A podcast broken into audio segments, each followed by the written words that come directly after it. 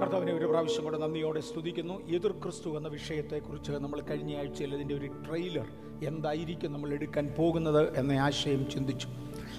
എതിർ ക്രിസ്തു എന്ന ആശയം മൂന്നാമത്തെ പ്രാവശ്യമാണ് ഇപ്പം ഞാൻ എടുക്കുന്നത്. കഴിഞ്ഞ പ്രാവശ്യം ഞാൻ എടുത്തതിനേക്കാൾ ഗൗരവമേറിയ വ്യത്യാസങ്ങൾ ഈ പ്രാവശ്യത്തിലുണ്ട്. ശാസ്ത്രീയമായ കണ്ടുപിടുത്തങ്ങൾ, സാമൂഹ്യമായ പരിഷ്കരണങ്ങൾ, എതിർക്രിസ്തുവിൻ്റെ വാഴ്ചയ്ക്ക് വേണ്ടി നേരത്തെ കാലത്തെ മുതലേ അവൻ ചിന്തിച്ചതിൻ്റെ ഗൗരവം ശാസ്ത്രത്തിനാണിന്ന് കൊണ്ടുവരാൻ കഴിയുന്നത്. ഇന്ന് നടന്നുകൊണ്ടിരിക്കുന്ന വ്യതിയാനങ്ങൾ കഴിഞ്ഞ പ്രാവശ്യത്തിനേക്കാൾ എത്ര ഇരട്ടിയായി എന്ന് കാണാൻ കഴിയും. ഇതൊന്ന് ചേർത്ത് ചിന്തിക്കേണ്ടതിനാണ് ഈ പ്രാവശ്യം ഞാൻ ഈ ക്ലാസ് എടുക്കുന്നത്. വെളിപ്പാട് പുസ്തകം 13-ാം അധ്യായത്തിൻ്റെ 1 മുതൽ 3 വരെയുള്ള വാക്യങ്ങളിൽ നമുക്ക് ആ വാക്യം ഒന്ന് വായിക്കാം. വെളിപ്പാട് പുസ്തകം 13-ാം അധ്യായം 1 മുതൽ 3 വരെയുള്ള വാക്യത്തിൽ ഘോരവും ഭയങ്കരവുമായ ഒരു മൃഗത്തെ കാണുവാൻ കഴിയും. വെളിപ്പാട് 13-ന്റെ 1 മുതൽ 3 വരെ ദയവായി വായിക്കാം. അപ്പോൾ 10 കൊമ്പും 7 തലയും കൊമ്പുകളിൽ 10 രാജമുടിയും തലയിൽ ദൂഷണനാമങ്ങളും ഉള്ള ഒരു മൃഗം സമുദ്രത്തിൽ നിന്ന് കയറുന്നത് ഞാൻ കണ്ടു. ഞാൻ കണ്ട മൃഗം പുള്ളിപ്പുലിക്ക് സദൃശ്യവും അതിൻ്റെ കാൽ കരടിയുടെ കാൽ പോലെയും വായ് സിംഹത്തിൻ്റെ വായ് പോലെയുമായിരുന്നു. അതിന് മഹാസർപ്പം തൻ്റെ ശക്തിയും സിംഹാസനവും വലിയ അധികാരവും കൊടുത്തു. ഈ പറഞ്ഞ വാക്യങ്ങളിൽ നമ്മൾ എത്തണമെങ്കിൽ വരുന്ന ആഴ്ചയിലോ അതിൻ്റെ അടുത്ത ആഴ്ചയിലോ നടക്കത്തുള്ളൂ. അതിനുവേണ്ടിയുള്ള വഴി ഒരുങ്ങുന്നതാണ് ഇന്ന് നമ്മൾ ചിന്തിച്ചു തുടങ്ങുവാൻ പോകുന്നത്. ആ മൃഗത്തെയാണ് എതിർ ക്രിസ്തു, അന്തിക്രിസ്തു എന്ന് പുതിയ നിയമത്തിൽ അറിയുന്നത്. അതിൻ്റെ മുകളിൽ ഒരു സ്ത്രീ ഇരിക്കുന്നുണ്ട്. ഭരണം നോക്കുവാൻ ഒരു മനുഷ്യൻ്റെ ബുദ്ധിയുണ്ട് എന്ന ഒരു ആശയം കൂടെ അതിനുണ്ട്. അത് വ്യാജ മതത്തെയും കള്ളപ്രവാചകനെയും മറ്റും ചിത്രീകരിക്കുന്ന ഒരു കാഴ്ചപ്പാടാണ്. നമുക്കിതിൻ്റെ ആഴങ്ങളിലേക്ക് ഇറങ്ങാം.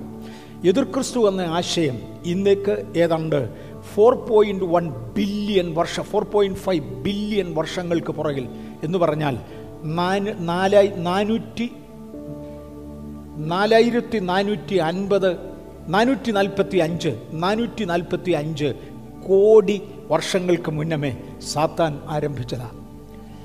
എതിർക്രിസ്തു എന്ന ആശയം വേദപുസ്തകത്തിൽ നമുക്ക് കിട്ടിയിട്ട് 2000 വർഷങ്ങൾക്ക് താഴെയായിട്ടുള്ളൂ. പക്ഷേ ഇത് പൈശാചിക ചിന്തയിൽ ഈ ആശയം വന്നിട്ട് 445 കോടി വർഷങ്ങളിൽ അധികമായി. യെശയ്യാവിൻ്റെ പുസ്തകം 14-ാം അധ്യായത്തിൻ്റെ 12 മുതൽ 14 വരെയുള്ള വാക്യങ്ങൾ ഇതാണ് എതിർക്രിസ്തുവിൻ്റെ ഭരണത്തെക്കുറിച്ച്. എതിർക്രിസ്തുവിൻ്റെ ഒന്നാമത്തെ ആശയം ബൈബിളിൽ കാണിച്ചിരിക്കുന്നത് ഇവിടെയാണ്. ദയവായി വായിക്കാം. യെശയ്യാവിൻ്റെ പുസ്തകം 14-ാം അധ്യായം 12 മുതൽ 14 വരെയുള്ള വാക്യങ്ങൾ. അരുണോദയപുത്രനായ ശുക്ര, നീ എങ്ങനെ ആകാശത്തു നിന്ന് വീണു? ജാതികളെ താഴ്ത്തി കളഞ്ഞവനെ, നീ എങ്ങനെ വെട്ടേറ്റ് നിലത്ത് വീണു? ഞാൻ സ്വർഗത്തിൽ കയറും, എന്റെ സിംഹാസനം ദൈവത്തിന്റെ നക്ഷത്രങ്ങൾക്ക് മീതെ വയ്ക്കും. ഉത്തരദിക്കിന്റെ അതിർത്തിയിൽ സമാഗമ പർവ്വതത്തിന്മേൽ ഞാൻ ഇരുന്നരുളും. ഞാൻ മേഘോന്നതങ്ങൾക്ക് മീതെ കയറും, ഞാൻ അത്യുന്നതനോട് സമനാകും എന്നല്ലോ നീ ഹൃദയത്തിൽ പറഞ്ഞത്. ഇവിടെ എതിർക്രിസ്തു അഥവാ ലൂസിഫറിനെയാണ് ഇവിടെ എടുക്കുന്നത്. ലൂസിഫറാണ് എതിർക്രിസ്തുവിൻ്റെ പുറകിലത്തെ സൂത്രധാരകൻ. അദ്ദേഹത്തിൻ്റെ ചിന്തയിലാണ് ഒരു എതിർക്രിസ്തു രംഗത്ത് വരുന്നത്. ഭൂമിയുടെ സൃഷ്ടിക്ക് മുന്നമേ, ഭൂമി സൃഷ്ടിക്കപ്പെട്ടിട്ട് 4.5 ബില്യൺ വർഷത്തോളമായി 455 കോടി വർഷങ്ങൾ 445 കോടി വർഷങ്ങളിലധികമായി. അന്ന് അതിനു മുന്നമേ, അതിനു മുമ്പേ എത്ര വർഷം പുറകിലാണെന്ന് പറയാൻ എനിക്കറിയത്തില്ല. അതിനു മുന്നമേ എത്ര ആയിരം കോടി വർഷങ്ങൾക്ക് പുറകിലാണെന്ന് പറയാൻ അറിയത്തില്ല. ഭൂമിയുടെ ഉൽപ്പത്തിക്ക് മുന്നമേ അവൻ പ്രസ്താവിക്കുന്ന ഒരു പദമാണ് ഇവിടെ കാണുന്നത്. ഞാൻ അത്യുന്നതനോട് സമനാകും, ഞാൻ ഉത്തരദിക്കിൻ്റെ അതിർത്തിയിൽ ഇരുന്നരലും, ഞാൻ ദൈവത്തിൻ്റെ നക്ഷത്രങ്ങൾക്ക് മീതെ കയറും. എന്നെയും നിങ്ങളെയും കൂടെ ചേർത്ത് ചിന്തിക്കുന്ന ഒരു പദമാണ് ദൈവത്തിൻ്റെ നക്ഷത്രങ്ങൾ. സഭയെ അടിമപ്പെടുത്താത്തിടത്തോളം ഒന്നും ചെയ്യുവാൻ ഒരു പിശാചിനും കഴിയുകയില്ല. ഞാൻ ദൈവത്തിൻ്റെ നക്ഷത്രങ്ങൾക്ക് മീതെ കയറും, ഞാൻ മേഘോന്നതങ്ങൾക്ക് മീതെ കയറും. 4.45 ബില്യൺ വർഷങ്ങൾക്ക് പുറകിൽ ഭൂമി സ്ഥാപിക്കപ്പെട്ടു എന്ന് ശാസ്ത്രം വിശ്വസിക്കുന്നു. 1 ബില്യൺ എന്ന് പറയുന്നത് 100 കോടിയാണ്. അങ്ങനെയാണെങ്കിൽ ഈ കോടി വർഷങ്ങൾക്ക് മുന്നമേ അവൻ ആ തീരുമാനത്തിൽ വന്നതാണ്. 2, ഞാൻ അത്യുന്നതനോട് സമനാകുമെന്നല്ലോ നീ നിൻ്റെ ഹൃദയത്തിൽ പറഞ്ഞത്. I will be like the most high. അവൻ്റെ ഹൃദയത്തിൽ വന്ന ചിന്ത ഇതായിരുന്നു, I will be the most high. എങ്കിൽ നമുക്ക് ആരംഭം മുതലുള്ള ചരിത്രങ്ങൾ ചിന്തിക്കാം. എന്തിനു വേണ്ടിയാണ് ഞാൻ ഈ ഭാഗം എടുക്കുന്നത്? പല ഭാഗങ്ങളായിട്ട് നമ്മളിതിനെ തിരിച്ചിട്ടുണ്ട്. എന്തിനു വേണ്ടിയാണ് ഞാൻ ഈ ഭാഗം എടുക്കുന്നത്? ദൈവം തൻ്റെ വാക്കിനാൽ സൃഷ്ടിച്ചതാണ് പ്രപഞ്ചം എന്ന് ബൈബിൾ പഠിപ്പിക്കുന്നു. ശാസ്ത്രത്തിൽ ആ വാക്കിനെ ബിഗ് ബാങ് എന്ന് വിളിക്കുന്നു. ശാസ്ത്രം മനസ്സിലാകുന്നവർക്ക് ബൈബിളും ശാസ്ത്രവുമായി കണക്റ്റ് ചെയ്യുവാൻ, ഇടയ്ക്കൊരു കാലഘട്ടങ്ങളിൽ ശാസ്ത്രം ബൈബിളിന് വിരോധമാണെന്നും ബൈബിൾ പറയുന്നത് പോലെ അല്ല ശാസ്ത്രമെന്നുമൊക്കെ ആളുകൾ തെറ്റിദ്ധരിച്ചിരുന്നൊരു കാലമുണ്ട്. അന്ന് ശാസ്ത്രം വെറും ശൈശവാവസ്ഥയിലായിരുന്നു. ശാസ്ത്രം ഒരല്പം കൂടെ വളർന്നതോടെ കാര്യങ്ങൾക്ക് വ്യത്യാസമായി. ഭൂമിയിൽ ഇന്ന് ജീവനോടിരിക്കുന്ന ഏറ്റവും വലിയ ശാസ്ത്രജ്ഞനെ വരെ ഉൾപ്പെടുത്തിക്കൊണ്ടായിരിക്കും നമ്മുടെ ഇന്നത്തെ ക്ലാസ്സിൻ്റെ ഒരു ഭാഗം മുന്നോട്ട് പോകുന്നത്. ശാസ്ത്രത്തിൽ ഇതിനെ ബിഗ് ബാങ് എന്ന് വിളിക്കും. ബൈബിളിൻ പ്രകാരം തൻ്റെ വചനത്താൽ ദൈവം ആകാശവും ഭൂമിയും സൃഷ്ടിച്ചു. അന്ന് തന്നെ അവൻ പറഞ്ഞതാണ്, ഞാൻ ദൈവത്തോട് സമനാകും, സകല സൃഷ്ടിക്കും മീതെ ഞാൻ ഉയരും. നമുക്ക് പോകാം, ആരംഭം മുതൽ ഇങ്ങോട്ട് എടുത്തു വരാം. ആദിയിൽ ദൈവം ആകാശവും ഭൂമിയും സൃഷ്ടിച്ചുവെന്ന് ഉൽപ്പത്തി പുസ്തകം 1-ാം അധ്യായത്തിൻ്റെ 1-ാമത്തെ വാക്യം പറയുന്നു. ഒന്നുകൂടെ വേദപുസ്തക പ്രകാരം ആദിയിൽ ദൈവം ആകാശവും ഭൂമിയും സൃഷ്ടിച്ചു. എങ്ങനെയാണെന്ന് പിന്നെ പറയും എന്ന് ബൈബിൾ ഉൽപ്പത്തി 1:1 ആരംഭിച്ചു. 2 യോഹന്നാൻ 1-ാമത്തെ വാക്യം 1 മുതൽ 3 വരെയുള്ള വാക്യങ്ങളിൽ യോഹന്നാൻ്റെ സുവിശേഷം 1-ാം അധ്യായം 1-ാമത്തെ വാക്യം ഉൽപ്പത്തി പുസ്തകം 1:1. രണ്ടാമത്തെ പ്രാവശ്യം ബൈബിൾ അത് പറയുന്നത് യോഹന്നാൻ്റെ സുവിശേഷം 1-ാം അധ്യായം 1 മുതൽ 3 വരെയുള്ള വാക്യങ്ങളിൽ ആദിയിൽ വചനമുണ്ടായിരുന്നു, വചനം ദൈവത്തോടുകൂടെ ആയിരുന്നു, വചനം ദൈവമായിരുന്നു, ഉളവായതൊന്നും അവനെ കൂടാതെയല്ല, സകലതും അവൻ മുഖേന ഉളവായി. യോഹന്നാൻ 1:1. മൂന്നാം പ്രാവശ്യം ബൈബിൾ പറയുന്നു 2 പത്രോസ് 3-ാം അധ്യായത്തിൻ്റെ 5-ാമത്തെ വാക്യത്തിൽ വെള്ളത്തിൽ നിന്നും വെള്ളത്താലും ഉളവായ ഭൂമിയും പണ്ട് ദൈവത്തിൻ്റെ വചനത്താൽ ഉളവായി എന്ന് അവർ മനസ്സോടെ മറന്നു കളയുന്നു. മറക്കരുത്, ഉൽപ്പത്തി പുസ്തകം 1:1 മുതൽ തന്നെ നമ്മൾ 2 പത്രോസിലെത്തി. ആ ദൈവത്തിൻ്റെ വചനത്താൽ സകലതും സൃഷ്ടിക്കപ്പെട്ടു. കൊലോസ്യലേഖനം 1-ാം അധ്യായത്തിൻ്റെ 16-ാമത്തെ വാക്യത്തിൽ 4-ാം പ്രാവശ്യം ബൈബിൾ പറയുകയാണ്, സ്വർഗത്തിലുള്ളതും ഭൂമിയിലുള്ളതും സകലതും അവൻ മുഖേന സൃഷ്ടിക്കപ്പെട്ടു. 5-ാം പ്രാവശ്യം ബൈബിൾ ആവർത്തിക്കുന്നു. എബ്രായ ലേഖനം 11-ാം അധ്യായത്തിൻ്റെ 3-ാമത്തെ വാക്യത്തിൽ ലോകം ദൈവത്തിൻ്റെ വചനത്താൽ നിർമ്മിക്കപ്പെട്ടു. തൻ്റെ ആരൊക്കെ ഈ സൃഷ്ടിയിലുണ്ടായിരുന്നു? ഞാനിവിടെ വേഗത്തിൽ പോകുവാനുള്ള കാരണം, ഞാൻ പതുക്കെ അല്ല നിൽക്കുന്നത്, വളരെ വേഗത്തിലാണ്. എങ്കിലേ മാർച്ച് മാസം കൊണ്ടെങ്കിലും ഇത് തീരത്തുള്ളൂ. അതുകൊണ്ട് ഒത്തിരി വേഗത്തിൽ ഞാൻ പോവുകയാണ്. അങ്ങനെ പോകുമ്പോൾ ഈ ഭാഗങ്ങൾ നമുക്ക് നേരത്തെ അറിയാവുന്നതുമാണ്. അത്യാവശ്യമുള്ളവർക്ക് നോട്ട് ചെയ്യാം. ഇത് മീഡിയയിൽ ഉണ്ടായിരിക്കും. നാളെ നോക്കേണ്ടവർക്കും നോക്കുവാനായി സാധിക്കും. യോബിൻ്റെ പുസ്തകം 38-ാം അധ്യായത്തിൻ്റെ 4-ാം വാക്യപ്രകാരം പിതാവായ ദൈവം ഭൂമിക്ക് അടിസ്ഥാനമിട്ടു. സൃഷ്ടിയിൽ ആരെല്ലാം ഉണ്ടായിരുന്നു? എന്തിനാണ് ഞാൻ പറയുന്നത്? നാളെ ശാസ്ത്രത്തിൻ്റെ കണ്ടുപിടുത്തത്തിലോട്ട് വരാൻ പോകുകയാണ്. ഒന്ന്, സൃഷ്ടിയിൽ പിതാവായ ദൈവം ഉണ്ടായിരുന്നു. യോബ് 38:4 പിതാവ് ഭൂമിക്ക് അടിസ്ഥാനമിട്ടു. 2, കൊലോസ്യലേഖനം 1:16 യേശു ഇത് സൃഷ്ടിച്ചു. പിതാവ് അടിസ്ഥാനമിട്ടു, യേശു ഇത് സൃഷ്ടിച്ചു. യോബിൻ്റെ പുസ്തകം 26:13 പരിശുദ്ധാത്മാവ് സൃഷ്ടിയിൽ ഉൾപ്പെട്ടിരുന്നു. പ്രൊവേബ്സിൽ നാം കാണുന്നത്, സദൃശവാക്യങ്ങളിൽ നാം കാണുന്നത്, പിതാവ് ഇത് സൃഷ്ടിക്കുന്ന സമയം പുത്രൻ പറയുകയാണ്, ഞാൻ അവൻ്റെ മുമ്പിൽ ശില്പിയായിരുന്നു. വസ്തുവകകളെല്ലാം കൂടെ ഒരാൾ കൊണ്ട് കൊടുക്കുന്നു, വേറൊരാൾ മാനേജ് ചെയ്യുന്നു. എന്നാൽ ഇതിനിടയ്ക്കൊരു ശില്പി വേണം. ആ ശില്പിയാണ് ഇതിനെ ഒരുമിച്ച് ചേർത്തത്. യേശു ശില്പിയായിരുന്നുവെന്ന് പ്രൊവേബ്സിൽ കാണുവാൻ കഴിയുന്നു. ഇതൊട്ടും വിശദീകരിക്കത്തില്ല. പ്രപഞ്ചം സൃഷ്ടിക്കുക മാത്രമല്ല, വളർത്തുകയും കൂടെ ചെയ്തിരുന്നു. ഞാൻ പറഞ്ഞു, കഴിഞ്ഞ പ്രാവശ്യം ഞാൻ എടുക്കുമ്പോൾ പ്രപഞ്ചത്തിൻ്റെ വലിപ്പം എന്നാ ഉണ്ട് എന്ന ശാസ്ത്രത്തിൻ്റെ നിഗമനം ഞാൻ പറഞ്ഞു. 30 ബില്യൺ പ്രകാശവർഷങ്ങളാണ് പ്രപഞ്ചത്തിൻ്റെ ഒരറ്റം മുതൽ മറ്റേ അറ്റം വരെയുള്ള അകലം. ഞാനിത് കഴിഞ്ഞ പ്രാവശ്യം എടുക്കുന്നത് 2016. 2016 ഞാനിതെടുക്കുമ്പോൾ അന്നത്തെ ശാസ്ത്രത്തിൻ്റെ നിഗമനമനുസരിച്ച് ആകെ പ്രപഞ്ചത്തിൻ്റെ വലിപ്പം, അതിനെ ഒരു വൃത്തമായി എടുത്താൽ, നമ്മളിത് എടുത്ത് പടം കാണും, ഒരറ്റം മുതൽ മറ്റേ അറ്റം വരെയുള്ള അകലം 30 ബില്യൺ പ്രകാശവർഷങ്ങളായിരുന്നു. എന്നു പറഞ്ഞാൽ മനുഷ്യനൊന്നും കണക്ക് കൂട്ടാനൊക്കത്തില്ല, അതിനേക്കാളൊക്കെ ഒത്തിരി അപ്പുറത്താണ്. പക്ഷേ ഇന്നത്തെ കണക്കറിയാമോ? 92 ബില്യൺ.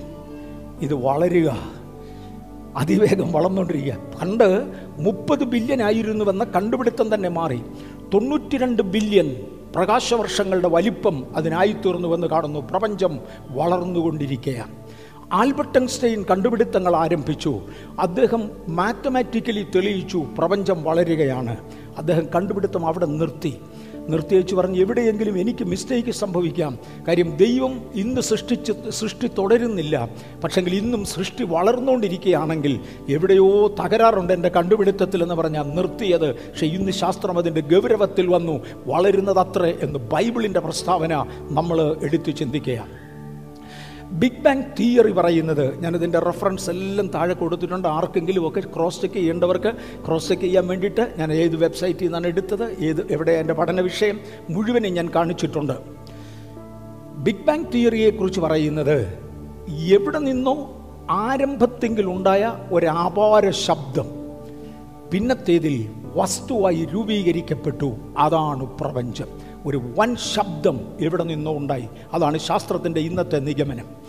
ഈ വൻ ശബ്ദത്തിൽ നിന്ന് പ്രപഞ്ചം രൂപീകരിക്കപ്പെട്ടു. അതാണ് പ്രപഞ്ചം. ഒരു ബിഗ് ബാങ് ഇന്നേക്ക് ഇന്ത്യ അംഗീകരിക്കുന്ന ശാസ്ത്രത്തിന് പ്രകാരം 13.7 ബില്യൺ വർഷങ്ങൾക്ക് പുറകിൽ, 1370 കോടി വർഷങ്ങൾക്ക് പുറകിൽ. അമേരിക്കൻ സ്കൂളുകൾ പഠിപ്പിക്കുന്നതനുസരിച്ച് 14.2 ബില്യൺ വർഷങ്ങൾക്ക് പുറകിൽ എവിടെ നിന്നോ അജ്ഞാതമായൊരു സ്ഥാനത്ത് നിന്ന് അതിഭീകരമായ ഭയങ്കരമായൊരു ശബ്ദമുണ്ടായി. ആ ശബ്ദം ഉരുത്തിരിഞ്ഞ് പ്രപഞ്ചമായി മാറി. ആ ശബ്ദം പുറപ്പെട്ടത് മുതൽ ആ പടത്തിൽ വളരെ വ്യക്തമായി കാണാം. ആദ്യത്തെ 3 ലക്ഷം വർഷങ്ങൾ പ്രകാശം മാത്രം വന്നുകൊണ്ടിരുന്നു. ദൈവത്തിൻ്റെ ആദ്യത്തെ കൽപ്പന വെളിച്ചമുണ്ടാകട്ടെ. ആ കൽപ്പനയെ തുടർന്ന് 3 ലക്ഷം വർഷത്തോളം പ്രകാശം മാത്രം പരന്നു. പിന്നെ ബാക്കിയെല്ലാം സൃഷ്ടിക്കപ്പെട്ടു. ഇന്ന് ലോകത്തിൽ അറിയപ്പെടുന്ന ഏറ്റവും ഉന്നതനായ തിയറിറ്റിക്കൽ ശാസ്ത്രജ്ഞനാണ്, തിയറിറ്റിക്കൽ ഫിസിസ്റ്റാണ് മിഷിയ കാക്കു. അദ്ദേഹത്തിൻ്റെ ചിത്രം ഞാൻ തന്നിട്ടുണ്ട്. കഴിഞ്ഞ ദിവസങ്ങളിൽ ശാസ്ത്രജ്ഞന്മാർ മുഴുവനും അദ്ദേഹത്തെ ഇന്ന് ഈ തലമുറയിൽ ജീവനോടിരിക്കുന്ന ഏറ്റവും ഉന്നതനായ തിയറിറ്റിക്കൽ ഫിസിസ്റ്റ് എന്ന് വിളിക്കുന്നു. അദ്ദേഹത്തിൻ്റെ കണ്ടുപിടുത്തങ്ങളിൽ ചിലത്, അദ്ദേഹത്തിൻ്റെ മാത്രമൊന്നുമല്ല, എത്ര പേര് ചേർന്നായി കണ്ടുപിടുത്തത്തിൽ വന്നതെന്നൊക്കെ ഇപ്പം നമ്മളങ്ങോട്ട് വരും. അദ്ദേഹം പറയുന്നതനുസരിച്ച് big bang combination of 3 different bosons. Big bang എന്ന് പറയുന്നത് ആരംഭത്തെങ്കിൽ ഉണ്ടായിരുന്ന ആ ശബ്ദം 3 ശബ്ദങ്ങളുടെ സമ്മിശ്രമാണ്. ബൈബിളിൽ നിന്ന് ഞാൻ പറഞ്ഞു, പിതാവും പുത്രനും പരിശുദ്ധാത്മാവും. ബിഗ് ബാങ് തിയറി പറയുന്നു 3 ശബ്ദങ്ങളുടെ ഒന്നിച്ചു ചേരുന്നതാണ് ബിഗ് ബാങ്. അതിനെ അവർ C boson, W boson, X boson എന്ന് വിളിക്കുന്നു. ഈ 3 ബോസണുകൾ, 3 ശബ്ദം, 3 ജനറേഷനുകളിൽ നിന്ന് വരുന്നതാണ്. ഒരു ജനറേഷനല്ല, പിതാവ് പുത്രൻ പരിശുദ്ധാത്മാവ് 3 ജനറേഷനിൽ നിന്ന് വരുന്നതാണ്. ഇതിനകത്ത് മോർ അബൌട്ട് ഇറ്റ് ഒത്തിരി കൂടുതൽ കാര്യങ്ങളുണ്ട്. നമ്മൾ ഇത്രയും മാത്രം ഇവിടുന്ന് ചിന്തിക്കുന്നുള്ളൂ. നമ്മൾ താഴോട്ട് വരാൻ പോകുകയാണ്, കൂടുതൽ നമ്മൾ എടുക്കും. ഈ ഭൂമിയിൽ ഇന്നുവരെ നടന്നിട്ടുള്ള ഫിസിക്സിൻ്റെ ശാസ്ത്രീയ പരീക്ഷണങ്ങളിൽ ഏറ്റവും വലിയ പരീക്ഷത്തെ ലാർജ് ഹാഡോൺ കൊളൈഡ് എക്സ്പെരിമെൻ്റ് എന്നാണ് വിളിക്കുന്നത്. LHC എക്സ്പെരിമെൻ്റ് എന്ന് ചുരുക്കത്തിൽ പറയും. 2012 പരീക്ഷണം നടന്നത്. ലോക ചരിത്രത്തിൽ ഇന്നുവരെ ഉണ്ടായിട്ടുള്ള ഫിസിക്സിൻ്റെ പരീക്ഷണങ്ങളിൽ ഏറ്റവും വലിയതായിരുന്നു. അതിനകത്ത് വെച്ചാണ് ബിഗ് ബാങ് തെളിയിക്കപ്പെടുന്നത്. ആ ബിഗ് ബാങ്ങിനെ ഗോഡ് പാർട്ടിക്കിൾ എന്ന് വിളിക്കുവാൻ അന്നത്തെ ശാസ്ത്രജ്ഞന്മാരിൽ വലിയവനായിരുന്ന സ്റ്റീഫൻ ഹോക്കിങ്സ് ആവശ്യപ്പെട്ടു. അതിനെ ഗോഡ് പാർട്ടിക്കിൾ എന്ന് വിളിക്കുക എന്ന് പറഞ്ഞാൽ, നിങ്ങൾ ഈ ദൈവം എന്നൊക്കെ പറയുന്നത് തെണ്ടി, ഇത് ഞങ്ങൾ കണ്ടുപിടിച്ചു എന്ന് പറയാൻ വേണ്ടിയായിരുന്നു.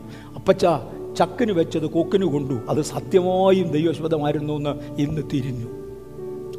LHC എക്സ്പെരിമെൻറ്റിനെ കുറിച്ച് 10,000+ ശാസ്ത്രജ്ഞന്മാർ 100+ രാജ്യങ്ങളിൽ നിന്ന് ഒരുമിച്ച് ചേർന്ന്, ഇന്ത്യ ഉൾപ്പെടെ 100+ രാജ്യങ്ങളിൽ നിന്ന് 10,000+ ശാസ്ത്രജ്ഞന്മാർ ഒരുമിച്ച് ചേർന്നാണ് ഈ വലിയ കണ്ടുപിടുത്തം നടത്തിയത്. അതിനുള്ള ഉപകരണങ്ങളുടെ ഒരു ഭാഗമാണ് നിങ്ങൾ കാണുന്നത്.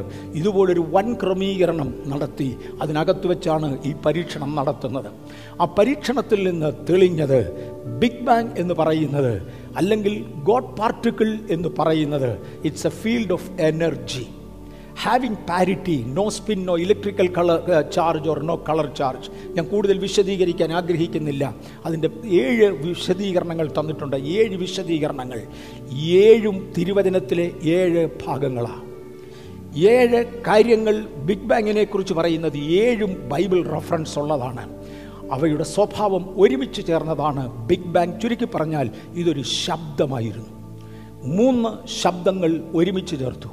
അദ്ദേഹം കുറച്ചുകൂടെ താഴോട്ട് ഇറങ്ങി വന്നു. വളരെ റീസെൻ്റായിട്ട് അദ്ദേഹം പറഞ്ഞത് 3 ശബ്ദങ്ങൾ ഒരുമിച്ച് ചേർക്കുവാൻ ആരാ ചേർത്തത്? നടുവിലത്തെ ശബ്ദമാണ് ചേർത്തത്. അതാണ് പ്രൊവേബ്സിൽ നമ്മൾ വായിച്ചത്, ഞാൻ അവൻ്റെ മുമ്പിൽ ശില്പിയായിരുന്നു. ഒരാൾ ഇഷ്ടിക ഇറക്കി, വേറൊരാൾ കളിമണ്ണിറക്കി, ഇനി ഒരാൾ സിമെൻ്റ് ഇറക്കി, വേറൊരാൾ ഉപകരണങ്ങൾ കൊണ്ടുവന്നു. ഒരു മേസ്തിരി ഒരുമിച്ച് പണിതാൽ ആ മേസ്തിരിയാണ് ശില്പി. ഞാൻ തിരുസന്നിധിയിൽ ശില്പിയായിരുന്നു. മിഡിൽ ബോസനാണ് ഇവയെ ഒരുമിച്ച് ചേർത്തത് എന്ന് ശാസ്ത്രം. ഞാൻ പറഞ്ഞില്ല, ശാസ്ത്രവും ബൈബിളും കൂടെ ചേർത്ത് മനസ്സിലാക്കുവാൻ കഴിയുന്നവരോടാണ് ഞാൻ സംസാരിക്കുന്നത്. കൊലോസ്യ ലേഖനം 1-ാം അധ്യായത്തിൻ്റെ 16-ാമത്തെ വാക്യത്തിൽ എന്തെല്ലാം സൃഷ്ടിച്ചു എന്ന് എഴുതിയിരിക്കുന്നത് കാണാം. വിസിബിൾ ആൻഡ് ഇൻവിസിബിൾ, ദൃശ്യമായതും അദൃശ്യമായതും ഒരുപോലെയാണ് ദൈവം സൃഷ്ടിച്ചത്. ഇത് മുഴുവനും ദൈവത്തിൻ്റെ വാക്കിനാൽ സൃഷ്ടിക്കപ്പെട്ടു. കോസ്മോസ് എന്നൊരു പദം പത്രോസിൻ്റെ ലേഖനത്തിൽ കിടപ്പുണ്ട്. പ്രപഞ്ചത്തിൻ്റെ ഇന്നത്തെ ക്രമീകരണങ്ങളെക്കുറിച്ചും അഡ്ജസ്റ്റ്മെൻറ്റുകളെക്കുറിച്ചും പത്രോസിൻ്റെ 2-ാം ലേഖനം 3-ാം അധ്യായത്തിൽ കോസ്മോസ് എന്നൊരു പദം കിടപ്പുണ്ട്. അന്നുണ്ടായിരുന്ന ആകാശവും അന്നുണ്ടായിരുന്ന ഭൂമിയും എന്നതിന് അന്നുണ്ടായിരുന്ന കോസ്മോസ് എന്നൊരു വാക്കാണ് ഉപയോഗിച്ചിരിക്കുന്നത്. ഇന്ന് ശാസ്ത്രം പറഞ്ഞു വന്നു, പ്രപഞ്ചമെന്ന് പറഞ്ഞാൽ ഒരു കോസ്മോസാ. ഇത് സയൻറ്റിഫിക് ഇൻഫർമേഷൻസാണ് ഈ പ്രൊജക്റ്റ് ചെയ്തിരിക്കുന്നത്. ശാസ്ത്രം വിളിച്ചു പറഞ്ഞു, പ്രപഞ്ചമെന്ന് പറയുന്നത് ഒരു കോസ്മോസാണ്. അത് ഒന്നിൽ നിന്ന് വേറൊന്നിലേക്ക് എൻ്റെ കർത്താവ് മാറ്റി എന്നാണ് പത്രോസിൻ്റെ 2-ാം ലേഖനം പറയുന്നത്.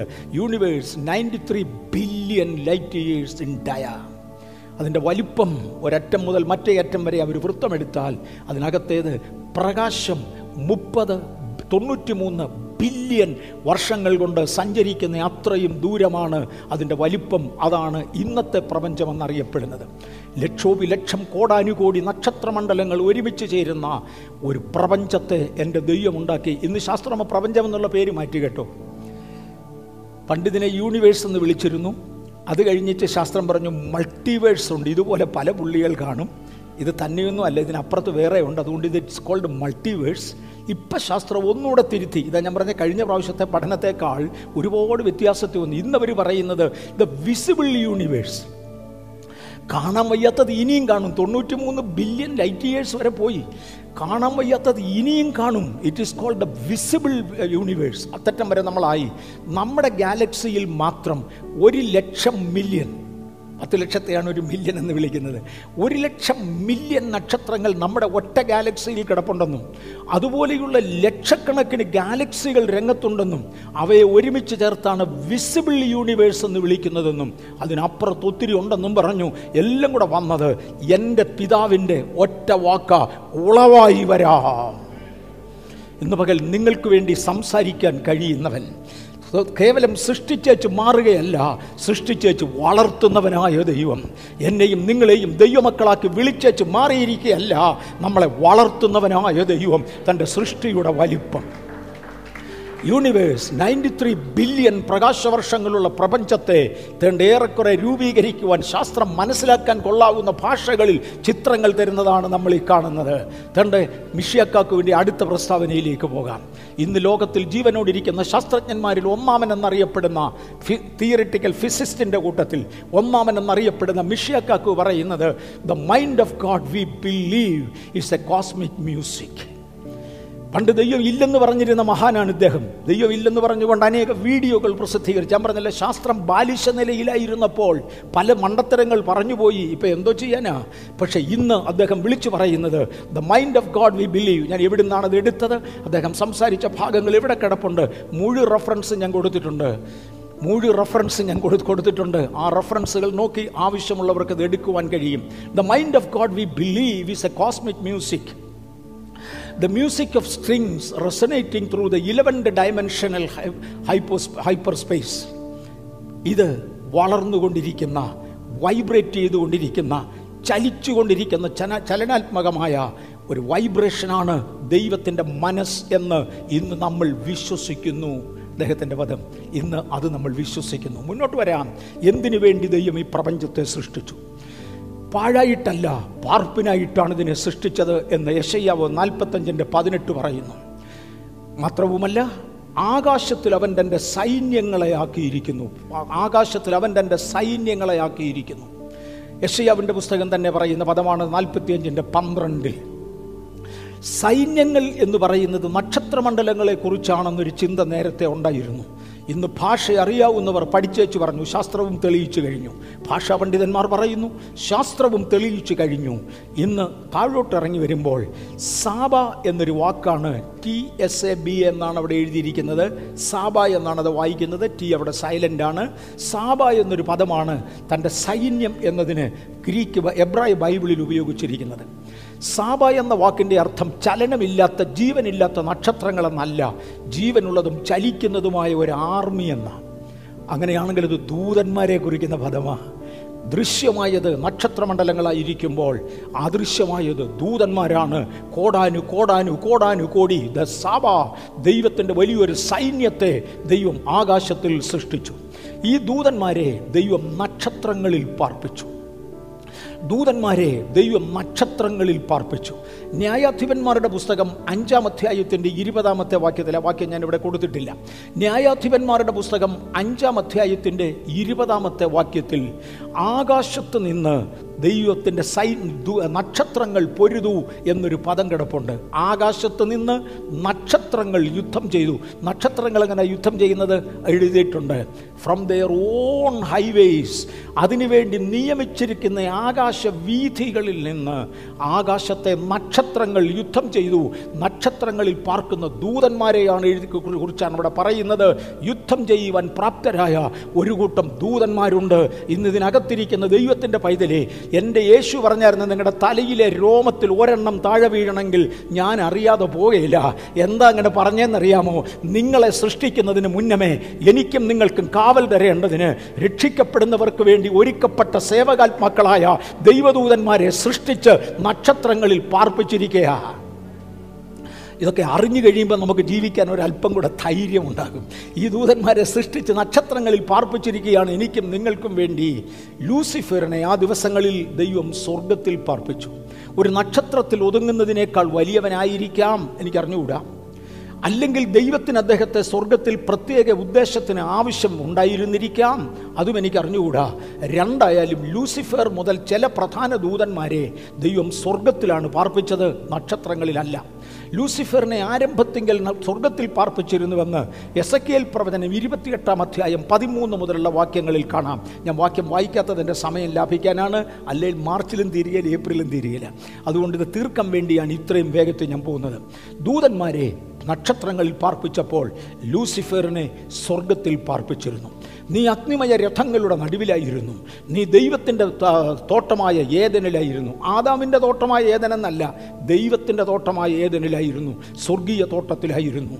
നീ അവിടെ അഗ്നിമയ രഥങ്ങളുടെ നടുവിലായിരുന്നു. എന്നാൽ ലൂസിഫർ സ്വർഗത്തിൽ പാപം ചെയ്തു. എന്തായിരുന്നവൻ്റെ പാപം? ഞാൻ അത്യുന്നതനോട് സമനാകും. 95% സഭകളിൽ, പെന്തക്കോസ്ത് സഭകളിൽ പ്രശ്നം ഉണ്ടാകുന്നത് ഇതാണ്. ഞാൻ പാസ്റ്ററാകും, എനിക്ക് സെക്രട്ടറി ആകണം, എനിക്ക് മിടുക്കനാകണം, എനിക്കിതാകണം. ഇത് ലൂസിഫറിൻ്റെ ചിന്താഗതിയാണ്. ഇത് താഴോട്ടിറങ്ങുന്നതോടുകൂടെയാണ് സഭകൾ ഭിന്നിക്കപ്പെടുന്നത്. സഭയിൽ പൈശാചിക സാമ്രാജ്യം കൊണ്ടുവരേണ്ടതിന്, സഭയിൽ എതിർക്രിസ്തുവിൻ്റെ വാഴ്ച കൊണ്ടുവരേണ്ടതിന് വേണ്ടി സഭയെ നിർവീര്യമാക്കേണ്ടതിന് സാത്താൻ ഇന്നും ഈ തത്വങ്ങൾ ഉപയോഗിക്കുന്നുണ്ട് എന്ന് മറക്കരുത്. അവൻ സ്വർഗത്തിൽ ദൈവത്തോട് പാപം ചെയ്തു. അവൻ സ്വർഗത്തിൽ ദൈവത്തോട് പാപം ചെയ്തതിനാൽ ദൈവം അവനെ സ്വർഗത്തിൽ നിന്ന് തള്ളുവാൻ തീരുമാനിച്ചു. യോബിൻ്റെ പുസ്തകം 38-ാം അധ്യായം 6-7 വാക്യങ്ങൾ നോക്കിയാൽ ദൈവം ഭൂമിക്ക് ഒരടിസ്ഥാനം ഇട്ടു. ഭൂമിയുടെ അടിസ്ഥാനം ഞാൻ കഴിഞ്ഞ പ്രാവശ്യം പിക്ചർ സഹിതം എടുത്തു കാണിച്ചതാണ്. 7 ലെയറുള്ള ഒരു അടിസ്ഥാനമാണ് ഭൂമിക്കുള്ളത്. ലോഹങ്ങൾ മറ്റും ചേർത്ത 7 ലെയർ അടിസ്ഥാനങ്ങളുള്ള ഒരു അടിസ്ഥാനം ഭൂമിക്കുണ്ട്. ദൈവം ഭൂമിക്ക് അടിസ്ഥാനമിട്ട് ഭൂമിയെ ഉണ്ടാക്കി. ശാസ്ത്രം പറയുന്നത് ആകാശം സൃഷ്ടിച്ചിട്ട് 13.7 ബില്യൺ. ഇന്ത്യൻ ശാസ്ത്രം, അമേരിക്കൻ ശാസ്ത്രജ്ഞന്മാർ പറയുന്നത് 14.2 ബില്യൺ വർഷങ്ങൾക്ക് പുറകിലാണ് ആകാശം സൃഷ്ടിച്ചത്. ഭൂമി തീരെ പയ്യന, മറ്റവരുമായിട്ട് കണക്ക് കൂട്ടിയാൽ ഇദ്ദേഹത്തിന് 4.45 ബില്യൺ വർഷം പഴക്കമേ ഉള്ളൂ. അങ്ങനെയാണെങ്കിൽ ആകാശം സൃഷ്ടിച്ച് 9.2 ബില്യൺ വർഷം ലൂസിഫർ സ്വർഗത്തിൽ പാർത്തു. മനസ്സിലാകുന്നുണ്ടല്ലോ കണക്ക്? Simple mathematics. ആകാശമൊക്കെ അത്രയും ഓർത്തിരുന്നു. ആകാശം സൃഷ്ടിച്ച് 9.2 ബില്യൺ 920 കോടി വർഷങ്ങൾ. കോടി വരെ എണ്ണാൻ അറിയാവുന്നവരാരും നമ്മുടെ കൂട്ടത്തിലില്ല, ഒറ്റയാൾ പോലും ഇല്ല. 1 കോടി വരെ തെറ്റാതെ എണ്ണാൻ അറിയാവുന്നവർ ഒരാൾ പോലും നമ്മുടെ ഇടയിലില്ല. പിന്നെ എവിടെ ഈ 900 കോടിയും 2000 കോടിയും ഒക്കെ നമ്മൾ ചിന്തിക്കാൻ പോകുന്നത്? ഇവിടെ 1420 കോടി വർഷങ്ങൾ, 920 കോടി വർഷങ്ങൾ ലൂസിഫർ സ്വർഗത്തിലുണ്ടായിരുന്നു. അതിനുശേഷമാണ് അവൻ സ്വർഗത്തിൽ പാപം ചെയ്തത്. ആകയാൽ അവനെ മാറ്റി പാർപ്പിക്കേണ്ടതിന് ദൈവത്തിന് ഒരു സീനിയോറിറ്റി വിഷയമല്ല. പാപം പാപമാ, തെറ്റ് തെറ്റാ, സീനിയോറിറ്റി വിഷയമല്ല. 920 കോടി വർഷം സ്വർഗത്തിൽ പാർത്ത ശേഷം ഞാൻ അത്യുന്നതനോട് സമനാകുമെന്ന അഹങ്കാരത്തിൻ്റെ ചിന്ത അവൻ്റെ വായിൽ നിന്ന് ഹൃദയത്തിൽ ചിന്തിച്ചപ്പോൾ അവനെ മാറ്റിപ്പാർപ്പിക്കേണ്ടതിന് ദൈവം ഭൂമിയെ സൃഷ്ടിച്ചു. ആ ഭൂമിയിലേക്ക് ലൂസിഫറിനെ മാറ്റിപ്പാർപ്പിച്ചു. ഇത് നമ്മൾ പ്രധാനമായും ചിന്തിക്കേണ്ട ഒരു ആശയമാണ്. ഭൂമി സൃഷ്ടിക്കുന്നതിന് മുന്നമേ ദൈവം ചില പ്രിക്കോഷൻസ് എടുത്തു. ദൈവത്തിനറിയാം സ്വഭാവദോഷമുള്ള ഒരുത്തനെയാണ് ഭൂമിയിലോട്ടാക്കാൻ പോകുന്നത്. അവനിനിയും ഭൂമിയിൽ ചെന്ന് ഇതേ കാര്യം തുടർന്നാലോ? ഡോക്ടർ TC ജോർജ് അവർകൾ ജീവനോടിരുന്ന കാലം നമ്മുടെ ഡിസ്ട്രിക്റ്റിൻ്റെ സൂപ്രണ്ടായിരുന്നു. ഞങ്ങൾക്കൊക്കെ എനിക്കൊക്കെ ഓർഡിനേഷൻ തന്ന അദ്ദേഹമാണ്. അദ്ദേഹം ഒരിക്കൽ എന്നോട് പറഞ്ഞ ഒരു പദം ഓർമ്മയുണ്ട്. വർഗീസേ, ഒരിക്കൽ കടിച്ച പട്ടി പിന്നെയും കടിക്കും.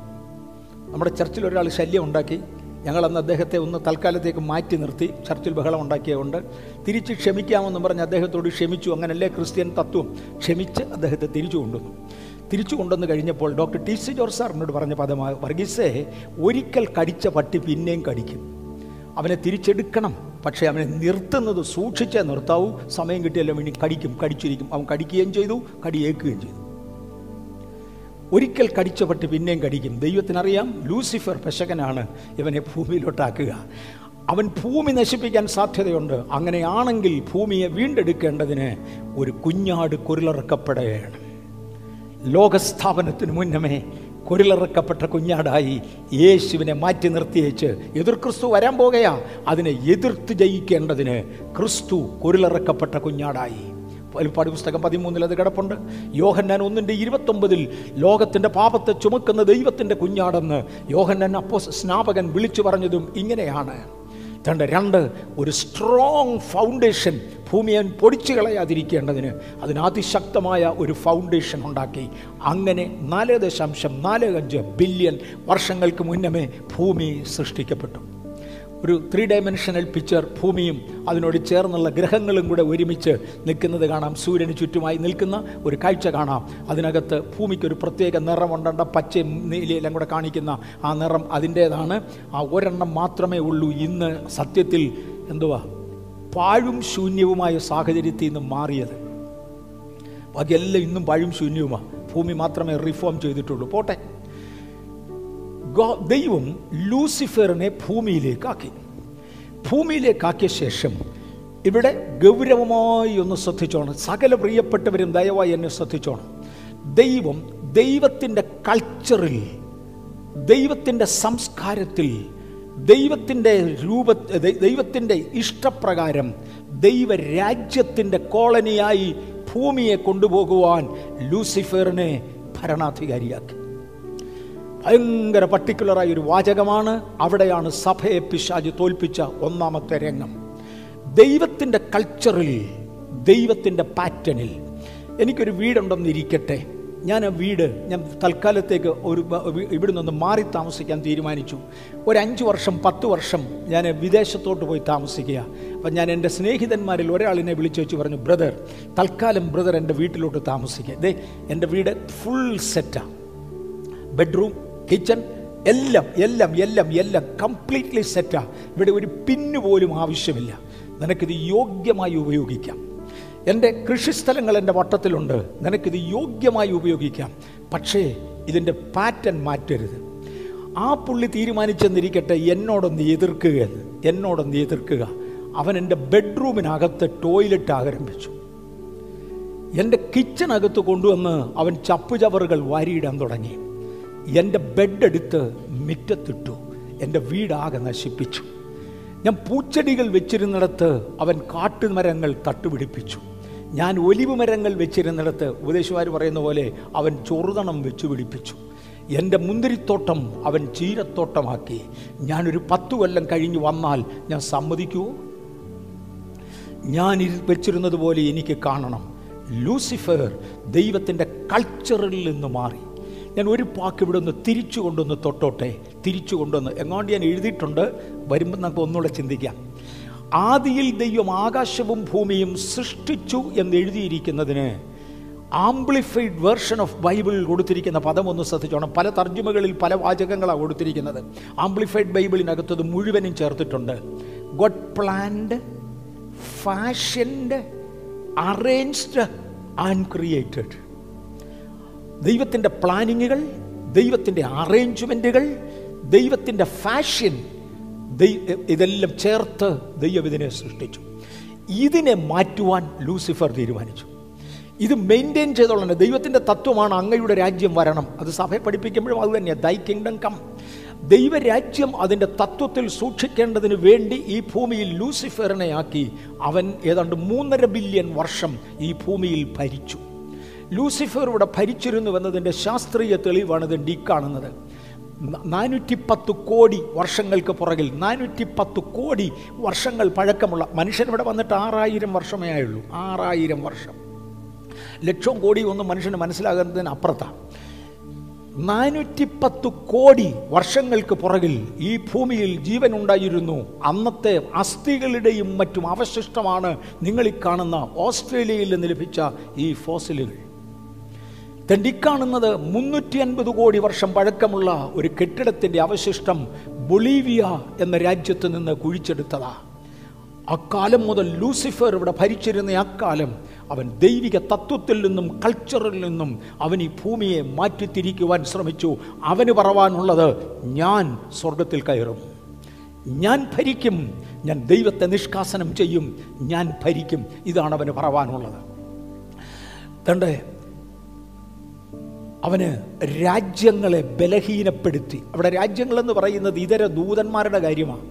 വേറൊരു ദൂതൻ പോലും അവനോട് ചോദ്യം ചെയ്യാതെ വണ്ണം ജയിക്കേണ്ടതിന്, എനിക്ക് സ്വർഗത്തിൽ കയറണം, ഞാൻ ഒന്നാമനാകണമെന്ന് പറയേണ്ടതിന് അവൻ അന്നുണ്ടായിരുന്ന രാജ്യങ്ങളെ, അതായത് ഇതര നക്ഷത്രങ്ങളിൽ പാർക്കുന്ന ദൂതന്മാരെ ബലഹീനരാക്കി. അവരിൽ പലരെ അവൻ അറസ്റ്റ് ചെയ്തു, പിടിച്ചു പൂട്ടി എന്നൊക്കെ ബൈബിൾ വായിച്ചാൽ കാണാം. തൻ്റെ ബദ്ധന്മാരെ അഴിച്ചുവിടാതെ വണ്ണം പിടിച്ചു പൂട്ടിയവനല്ലേടാ നീ എന്ന് ലൂസിഫറിനോട് ചോദിക്കുന്ന ചോദ്യമുണ്ട്. ആരും ദൈവത്തോട് തിരിയാതിരിക്കേണ്ടതിന് സകലതിനെയും വീക്കൻ ചെയ്തുകൊണ്ട് ഇന്ന് സഭയെ വീക്കൻ ചെയ്യുവാൻ ലോകം ശ്രമിക്കുന്നതിൻ്റെ കാരണം ഇതാണ്. അവൻ ലോകത്തെ, മറ്റ് രാജ്യങ്ങളെ വീക്കൻ ചെയ്തവനാണ് അവൻ. He enjoyed luxury. അവൻ ദൈവം കൊടുക്കാഞ്ഞ ലക്ഷറികളിലേക്ക് കയറി വീണു. നിന്റെ ആഡംബരവും വാദ്യഘോഷവും തേണ്ടടാ പാതാളത്തിലേക്ക് ഇറങ്ങിപ്പോയല്ലോ എന്ന് യെശയ്യാവ് 14:11 പറഞ്ഞിരിക്കുന്നത് ഇവൻ ഉണ്ടാക്കി വെച്ച ആഡംബരങ്ങളുടെ കാര്യമാണ്. അവൻ്റെ ക്ലെയിം ഒന്ന് ശ്രദ്ധിച്ചോണം. യെശയ്യാവ് 14:13-14 വാക്യങ്ങളിൽ വായിച്ചന്തര വാക്യം, അവൻ്റെ ക്ലെയിം ഒന്ന്, I will ascend unto heaven. ഞാൻ സ്വർഗത്തിൽ കയറും. മലയാളത്തിൽ വായിക്കാം, ഞാൻ സ്വർഗത്തിൽ കയറും, എൻ്റെ സിംഹാസനം ദൈവത്തിൻ്റെ സിംഹാസനത്തിൻ്റെ മീതെ വയ്ക്കും.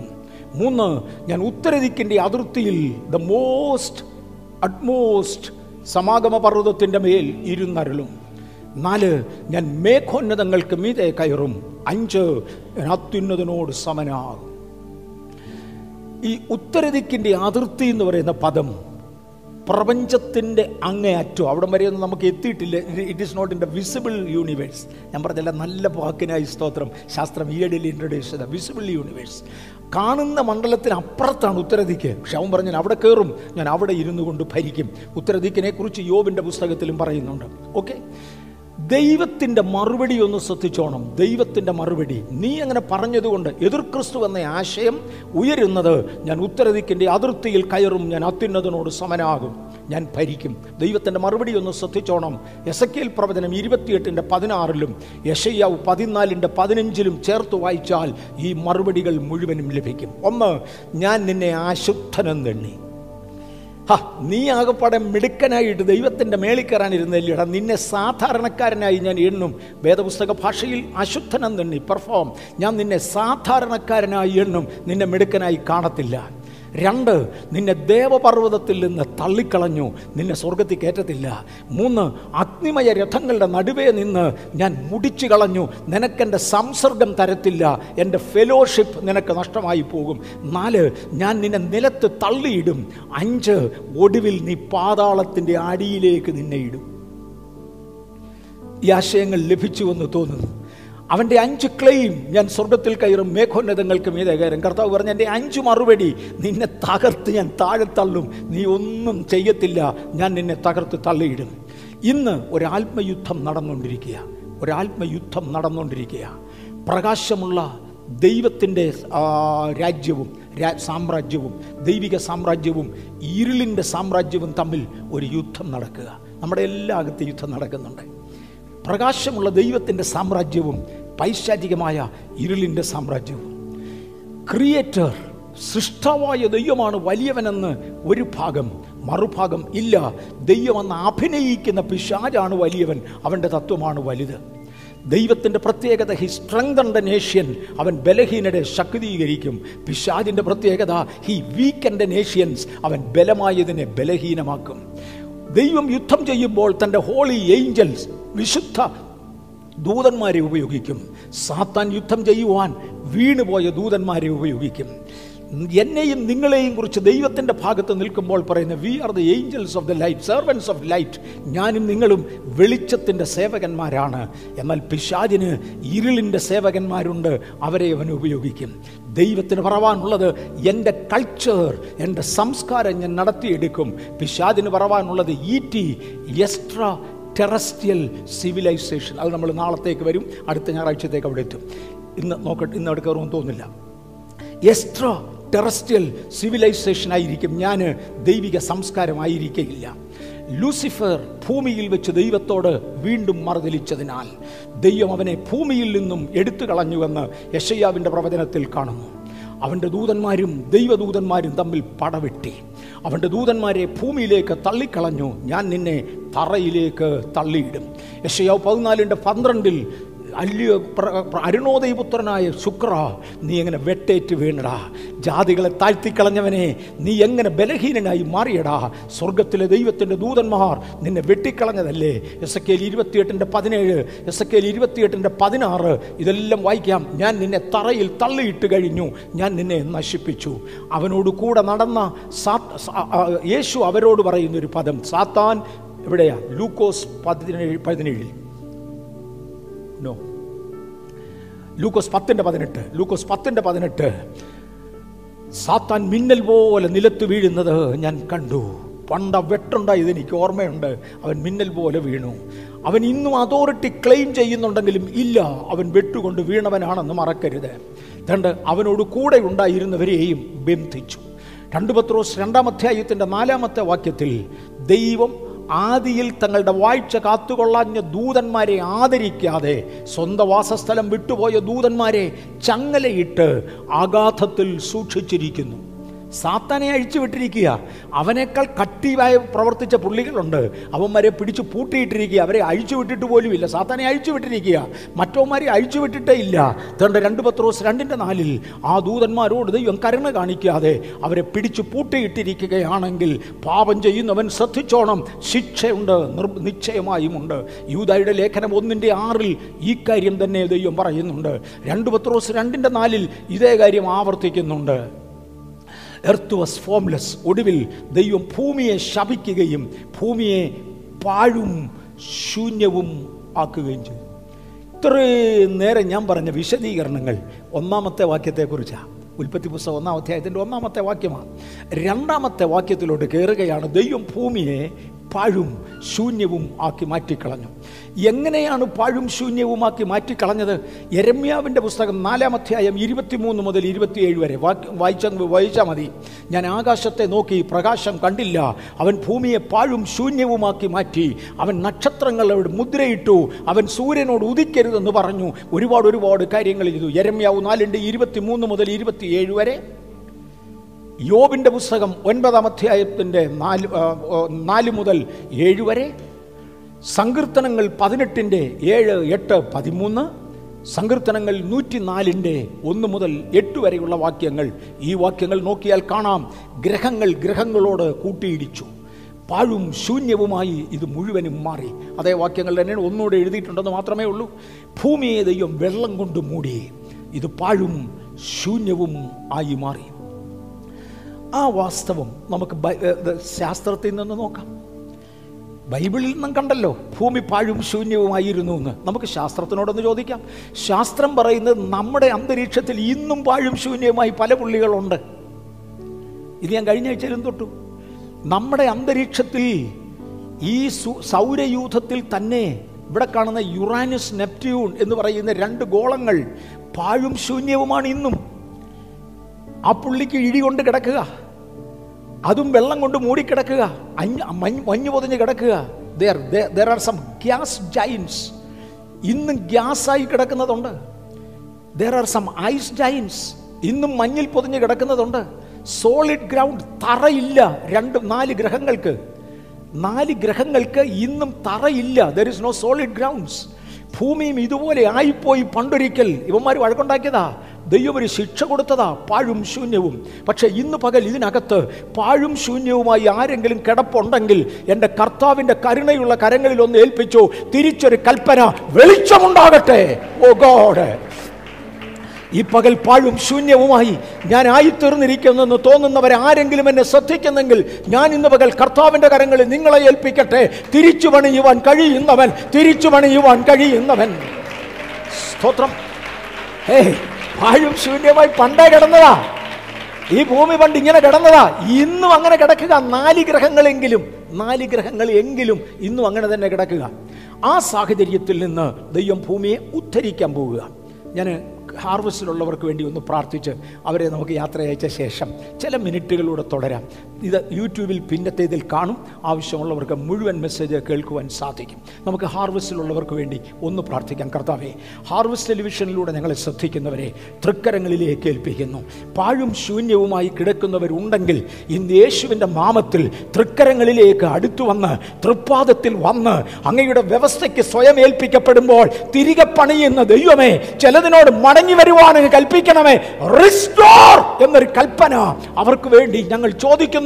കർത്താവ് കൽപ്പന കൊടുക്കണമേ, അവരെ ഒന്ന് ഉദ്ധരിച്ചെടുക്കണമേ എന്ന് പ്രാർത്ഥിക്കുന്നു. മഹത്വം അങ്ങേക്ക്, യേശുവിൻ്റെ നാമത്തിൽ തന്നെ ആമേൻ. നമുക്ക് കിട്ടുന്നതിലെ ഏറ്റവും കൂടുതൽ ഓഡിയൻസ് എൻ്റെ അറിവോളം ഹാർവസ്റ്റ് ടെലിവിഷനിലാണ്. ആ പ്രിയപ്പെട്ടവരോട് കർത്താവിൻ്റെ നാമത്തിൽ നന്ദി പറയട്ടെ. ഞങ്ങൾ ചില മിനിറ്റുകളോടെ തുടരട്ടെ. ദൈവം ഭൂമിയെ തിരിച്ചു കൊണ്ടുവരാൻ വേണ്ടി ചെയ്തത്, നമ്പർ 1, ഇതിൻ്റെ കോസ്മോസ് മാറ്റി. കോസ്മോസ് എന്ന പദം ഓർമ്മയുണ്ടല്ലോ, മുമ്പേ ഞാൻ കാണിച്ചല്ലോ. ഇതിൻ്റെ അന്തരീക്ഷ സ്ഥിതി. കോസ്മോസിൻ്റെ ഒരു അർത്ഥവ്യാപ്തി കഴിഞ്ഞ ദിവസം മൈൽസ് മൺറേ എന്ന കർത്താവിൻ്റെ ദാസൻ വിശദീകരിക്കുന്നത് കേട്ടു. അഡ്ജസ്റ്റ്മെൻ്റ് എന്നും ക്രമീകരണമെന്നും പറയുന്നത് കേവലം അന്തരീക്ഷ വായുവിൻ്റെ വ്യത്യാസം മാത്രമല്ല, അതിലെ ഗവൺമെൻറ്, ഭരണാധികാരം. ഇന്നത്തെ ഭൂമിയുടെ ഭരണാധികാരത്തിൽ ദൈവമക്കളാകുന്ന നിങ്ങളുണ്ട്. ഭൂമി അടക്കി വാഴുവാൻ പിന്നത്തേതിലാണ് ആദമിനെ സൃഷ്ടിച്ചത്. He change the cosmos. അതിൻ്റെ ഭരണക്രമം ദൈവം മാറ്റി. അതിൻ്റെ ഒരുപാട് കാര്യങ്ങൾ മാറ്റി. ഉൽപ്പത്തി പുസ്തകം 1-ാം അധ്യായത്തിൻ്റെ 3 മുതൽ 2-ാം അധ്യായത്തിൻ്റെ 2 വരെയുള്ള വാക്യങ്ങളിൽ ഭയങ്കര ചേഞ്ചസ് ദൈവം കൊണ്ടുവരുന്നത് കാണാം. Adam was created as God's viceroy, brought to Eden with instructions. ആദമിനെ ദൈവം ദൈവത്തിൻ്റെ വൈസ്രോയിയായി സൃഷ്ടിക്കുകയും ഏദനിലേക്ക് കൊണ്ടുവരികയും ചെയ്തു. തന്നെ അധികാരങ്ങൾ ഏൽപ്പിച്ചു, ഉത്തരവാദിത്വങ്ങൾ ഏൽപ്പിച്ചു, ഒരു വാണിംഗും തനിക്ക് കൊടുക്കുകയുണ്ടായി. ഇനിയും ദൈവം ഭൂമിയുടെ കോസ്മോസ് മാറ്റുന്ന ഒരു ചരിത്രം ഒന്ന് ചിന്തിക്കാം. This cosmos is for the spiritual being but for men and animals with earthly body. ഇന്നത്തെ കോസ്മോസ്, ഇന്നത്തെ അന്തരീക്ഷ സ്ഥിതി ആത്മാവിന് വേണ്ടിയുള്ളതല്ല, ദൂതന്മാർക്ക് വേണ്ടിയുള്ളതല്ല. എയ്ഞ്ചാലിക്ക് കോസ്മോസിൽ നിന്ന് ഹ്യൂമൻ കോസ്മോസിലേക്ക് ദൈവം മാറ്റി. പണ്ടിവിടെ ദൂതന്മാരായിരുന്നു, മനസ്സിലായല്ലോ. ആ കോസ്മോസിൽ നിന്ന് ഇന്ന് ദൂതന്മാർക്ക് പാർക്കാൻ കൊള്ളുന്ന കോസ്മോസ് അല്ല, എനിക്കും നിങ്ങൾക്കും പാർക്കാൻ കൊള്ളാവുന്ന വേറൊരു കോസ്മോസിലേക്ക് ദൈവം ഇതിനെ മാറ്റി. Change the cosmos. അതൊന്ന് ഒന്ന് ഒന്ന് മനസ്സിലാക്കാൻ വേണ്ടി ഒരുപാട് ഗ്രഹങ്ങളെ ദൈവം അങ്ങോട്ടും ഇങ്ങോട്ടും ഒക്കെ ഷഫിൾ ചെയ്ത് കേട്ടോ. ഒത്തിരി ഷഫിളിങ് ആൻഡ് റീഷഫിളിങ് എല്ലാം നടന്നു. എന്നിട്ട് ഇവിടെ ഒരു കൊച്ചു വീഡിയോ കൊണ്ട് കണ്ടു ആ ചേഞ്ച്.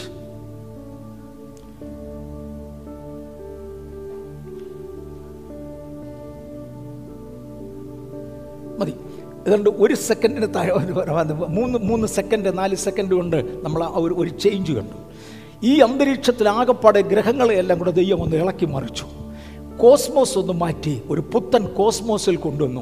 ആ കോസ്മോസിൽ കൊണ്ടുവന്ന കൂട്ടത്തിൽ ഭൂമി ആ വലത്തുവശത്ത് കാണുന്നത് കണ്ടാൽ മതി. പക്ഷെ ഞാൻ ഇടത്തുവശത്തെ ആ ഗ്ലോബ് ഇട്ടിരിക്കുന്നത് എന്തിനാണെന്നറിയാമോ? ചരി ഒന്നെടുത്ത് കാണിക്കാനാണ് മോനെ. എൻ്റെ മനുഷ്യരെ, ഭൂമിയിൽ നിന്ന് മണ്ണുകൊണ്ടുണ്ടാക്കിയ മനുഷ്യരെ ഇവിടെ നിലനിർത്തണമെങ്കിൽ ഈ ഇരിക്കുന്ന ഗ്ലോബ് എത്ര ഡിഗ്രി ചരിച്ചു വെച്ചാൽ ഒക്കുമെന്ന് വരെ ദൈവം തീരുമാനിച്ചു. അത് നേരെ തൻ്റെ ഈ പുൾപിറ്റ് ഡിസൈൻ ചെയ്തപ്പോൾ ബൈബിളും എൻ്റെ പ്രസൻറ്ററും ഒക്കെ വെക്കാൻ വേണ്ടി ഉണ്ടാക്കിയ ഇത് അങ്ങോട്ട് ചരിഞ്ഞാൽ ഇതങ്ങ് താഴെ പോകുമെന്ന് അറിയാവുന്നത് കൊണ്ട് ഡിസൈനർ ഇങ്ങോട്ട് ചരിച്ചു വെച്ചു. എന്നിട്ട് ഇതിലേ പോകാതിരിക്കാൻ ഇവിടെ ഒരു ചെറിയ തട വെച്ചിട്ടുണ്ട്, അല്ലെങ്കിൽ ഈ സാധനം എല്ലാം അങ്ങ് താഴെ പോയതിനെ പോകാതൊരു തട വെച്ചു. എന്തെവിടെ വെച്ച് ഡിസൈൻ ചെയ്താൽ ഇത് ഫങ്ഷൻ ചെയ്യുമെന്ന് അറിയാവുന്ന ദൈവം ഭൂമിയുടെ ചരിവ് വരെ തീരുമാനിച്ചു. നിങ്ങൾക്ക് എന്നെ തരണമെന്ന് അറിയാവുന്ന ദൈവം മുന്നമേ കണ്ടേച്ചാണ് ഉണ്ടാക്കിയത്. ആദമിനെ ഏദൻ തോട്ടത്തിൽ കൊണ്ടാക്കുന്നതിനെക്കുറിച്ച് ക്രിസ്തീയ സുവിശേഷകന്മാർ പറയുന്ന ഒരു പദമുണ്ട്, മലയാളികളായിട്ട് അവർ പറഞ്ഞതാന്നേ. കരിയാപ്പലയും കാന്തകാരിയും വരെ ഉണ്ടാക്കിയേച്ചാൽ മനുഷ്യനെ കൊണ്ട് വെച്ചാൽ ഇങ്ങോട്ട്. അത് പറയുന്ന നന്നായി മനസ്സിലാക്കാൻ വേണ്ടി അങ്ങനെ ഞാൻ പറഞ്ഞേ. അമ്മച്ചിമാരുടെ ടേസ്റ്റ് വരെ നന്നായി അറിയാവുന്ന ദൈവം പറഞ്ഞു കരിയാപ്പലയും കാന്തകാരിയും വരെ ഉണ്ടാക്കിയ ശേഷം മനുഷ്യനെ ഉണ്ടാക്കാൻ. കാര്യം അവനിവിടെ വന്നു കഴിയുമ്പോൾ ഡിസൈൻ ഡിഫക്റ്റ് ഒന്നും ഉണ്ടാകാൻ പാടില്ല, ഡിസൈൻ പ്രോബ്ലം ഒന്നും ഉണ്ടാകാൻ പാടില്ല. അവൻ ചൊവ്വേ ജീവിക്കണം. അതിനുവേണ്ടി സകലതും ക്രമീകരിച്ചു, ഒരു പുതിയ ഡിസൈൻ ഉണ്ടാക്കി. ദൈവത്തിൻ്റെ കോളനിയായി ഭൂമിയെ മാറ്റേണ്ടതിന്, അതിനായിരുന്നു പണ്ട് ലൂസിഫറിൻ്റെ കൊടുത്തത്. ദൈവത്തിൻ്റെ കോളനിയായി വീണ്ടും ഇതിനെ കൊണ്ടുവരേണ്ടതിന്, ആദം ഹൗവമാരുടെ കയ്യിൽ ഏൽപ്പിക്കേണ്ടതിന് ദൈവം ഭൂമിയെ മാറ്റി. പർപ്പസ്, മനുഷ്യനെ ഉണ്ടാക്കുന്നതിൻ്റെ purpose, dominion and make a colony for God. ദൈവത്തിന് വേണ്ടി ഒരു കോളനി ഉണ്ടാക്കണം, അടക്കി വാഴണം, ദൈവത്തിൻ്റെ വൈസ്രോയായി ഇരിക്കണം.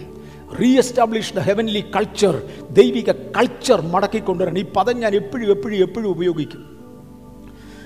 ഞാൻ എൻ്റെ ചെറിയ പ്രായത്തിൽ അറിവുകേടിൽ അബദ്ധം പറഞ്ഞിട്ടുണ്ട്.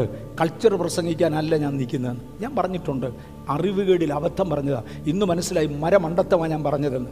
ദൈവിക കൾച്ചർ പറയാനാണ് ഞാൻ നിൽക്കുന്നത്, അല്ല പിന്നെ എന്നാ പറയാനാണ് വേറെ? ദൈവിക കൾച്ചർ പറയാനാണ് ഞാൻ നിൽക്കുന്നത്. ദൈവത്തിൻ്റെ കൾച്ചറിലേക്ക് സംഗതികൾ കൊണ്ടുവരിക. എങ്ങനെയത് നടക്കും? The style replenish through family life. നിങ്ങൾക്ക് കുഞ്ഞുങ്ങളുണ്ടായി, നിങ്ങൾ പെരുകി വരയണം. ഡിസിഷൻ, ഈ തീരുമാനമെടുത്തത് പിതാവും പുത്രനും പരിശുദ്ധാത്മാവും ഒരുമിച്ച് ചേർന്ന്, വരുവീൻ നാം നമ്മുടെ സാദൃശ്യത്തിൽ നമ്മുടെ സ്വരൂപപ്രകാരം മനുഷ്യനെ ഉണ്ടാക്കുക എന്ന് പറഞ്ഞുകൊണ്ട് ത്രിയേക ദൈവം മനുഷ്യനെ തൻ്റെ സാദൃശ്യത്തിലും സ്വരൂപത്തിലും സൃഷ്ടിച്ചു. എങ്ങനെയാണ് സൃഷ്ടിച്ചത്? ആത്മാവിനെ സ്വർഗത്തിൽ സൃഷ്ടിച്ചു. ശരീരം ഈ കോസ്മോസിൽ നിന്ന്, ഈ മണ്ണിൽ നിന്നെടുത്തു.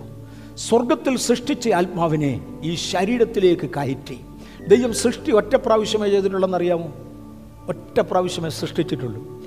ആണും പെണ്ണുമായി ആദമിനെ സൃഷ്ടിച്ച ഒരു ശരീരം. ഔവ്വായെ ഉണ്ടാക്കാൻ പോലും അല്പം മണ്ണ് പിന്നെടുത്തിട്ടില്ല. നമ്മളെ ആരെയും പിന്നെ മണ്ണെടുത്തുണ്ടാക്കിയതല്ലോ, ഒന്നുമല്ല. ആ ഒറ്റ സൃഷ്ടിയെ ദൈവം ചെയ്തിട്ടുള്ളൂ. അതിനകത്തുനിന്ന് മൾട്ടിപ്ലൈ, നീ പെരുകിക്കോ. ആദാമിനും ഹൗവയ്ക്കും ചേർന്ന് ഒറ്റ ശരീരം. ആ ശരീരത്തിൽ നിന്ന് വാരിയല് പുറത്തെടുത്ത് മാംസം വെച്ചു പിടിപ്പിച്ചു. പിന്നെ മണ്ണെടുത്തിട്ടില്ല, സൃഷ്ടി ഒരിക്കലേ ഉള്ളൂ. ദൈവം നിങ്ങളെ ഒരു പ്രാവശ്യം വീണ്ടും ജനിപ്പിച്ചതെങ്കിൽ ദൈവസന്നിധിയിൽ നില്ല്. Let him restore you. നമ്മളെ തിരിച്ചു കൊണ്ടുവരട്ടെ കർത്താവ്, നമ്മളെ നടത്തട്ടെ.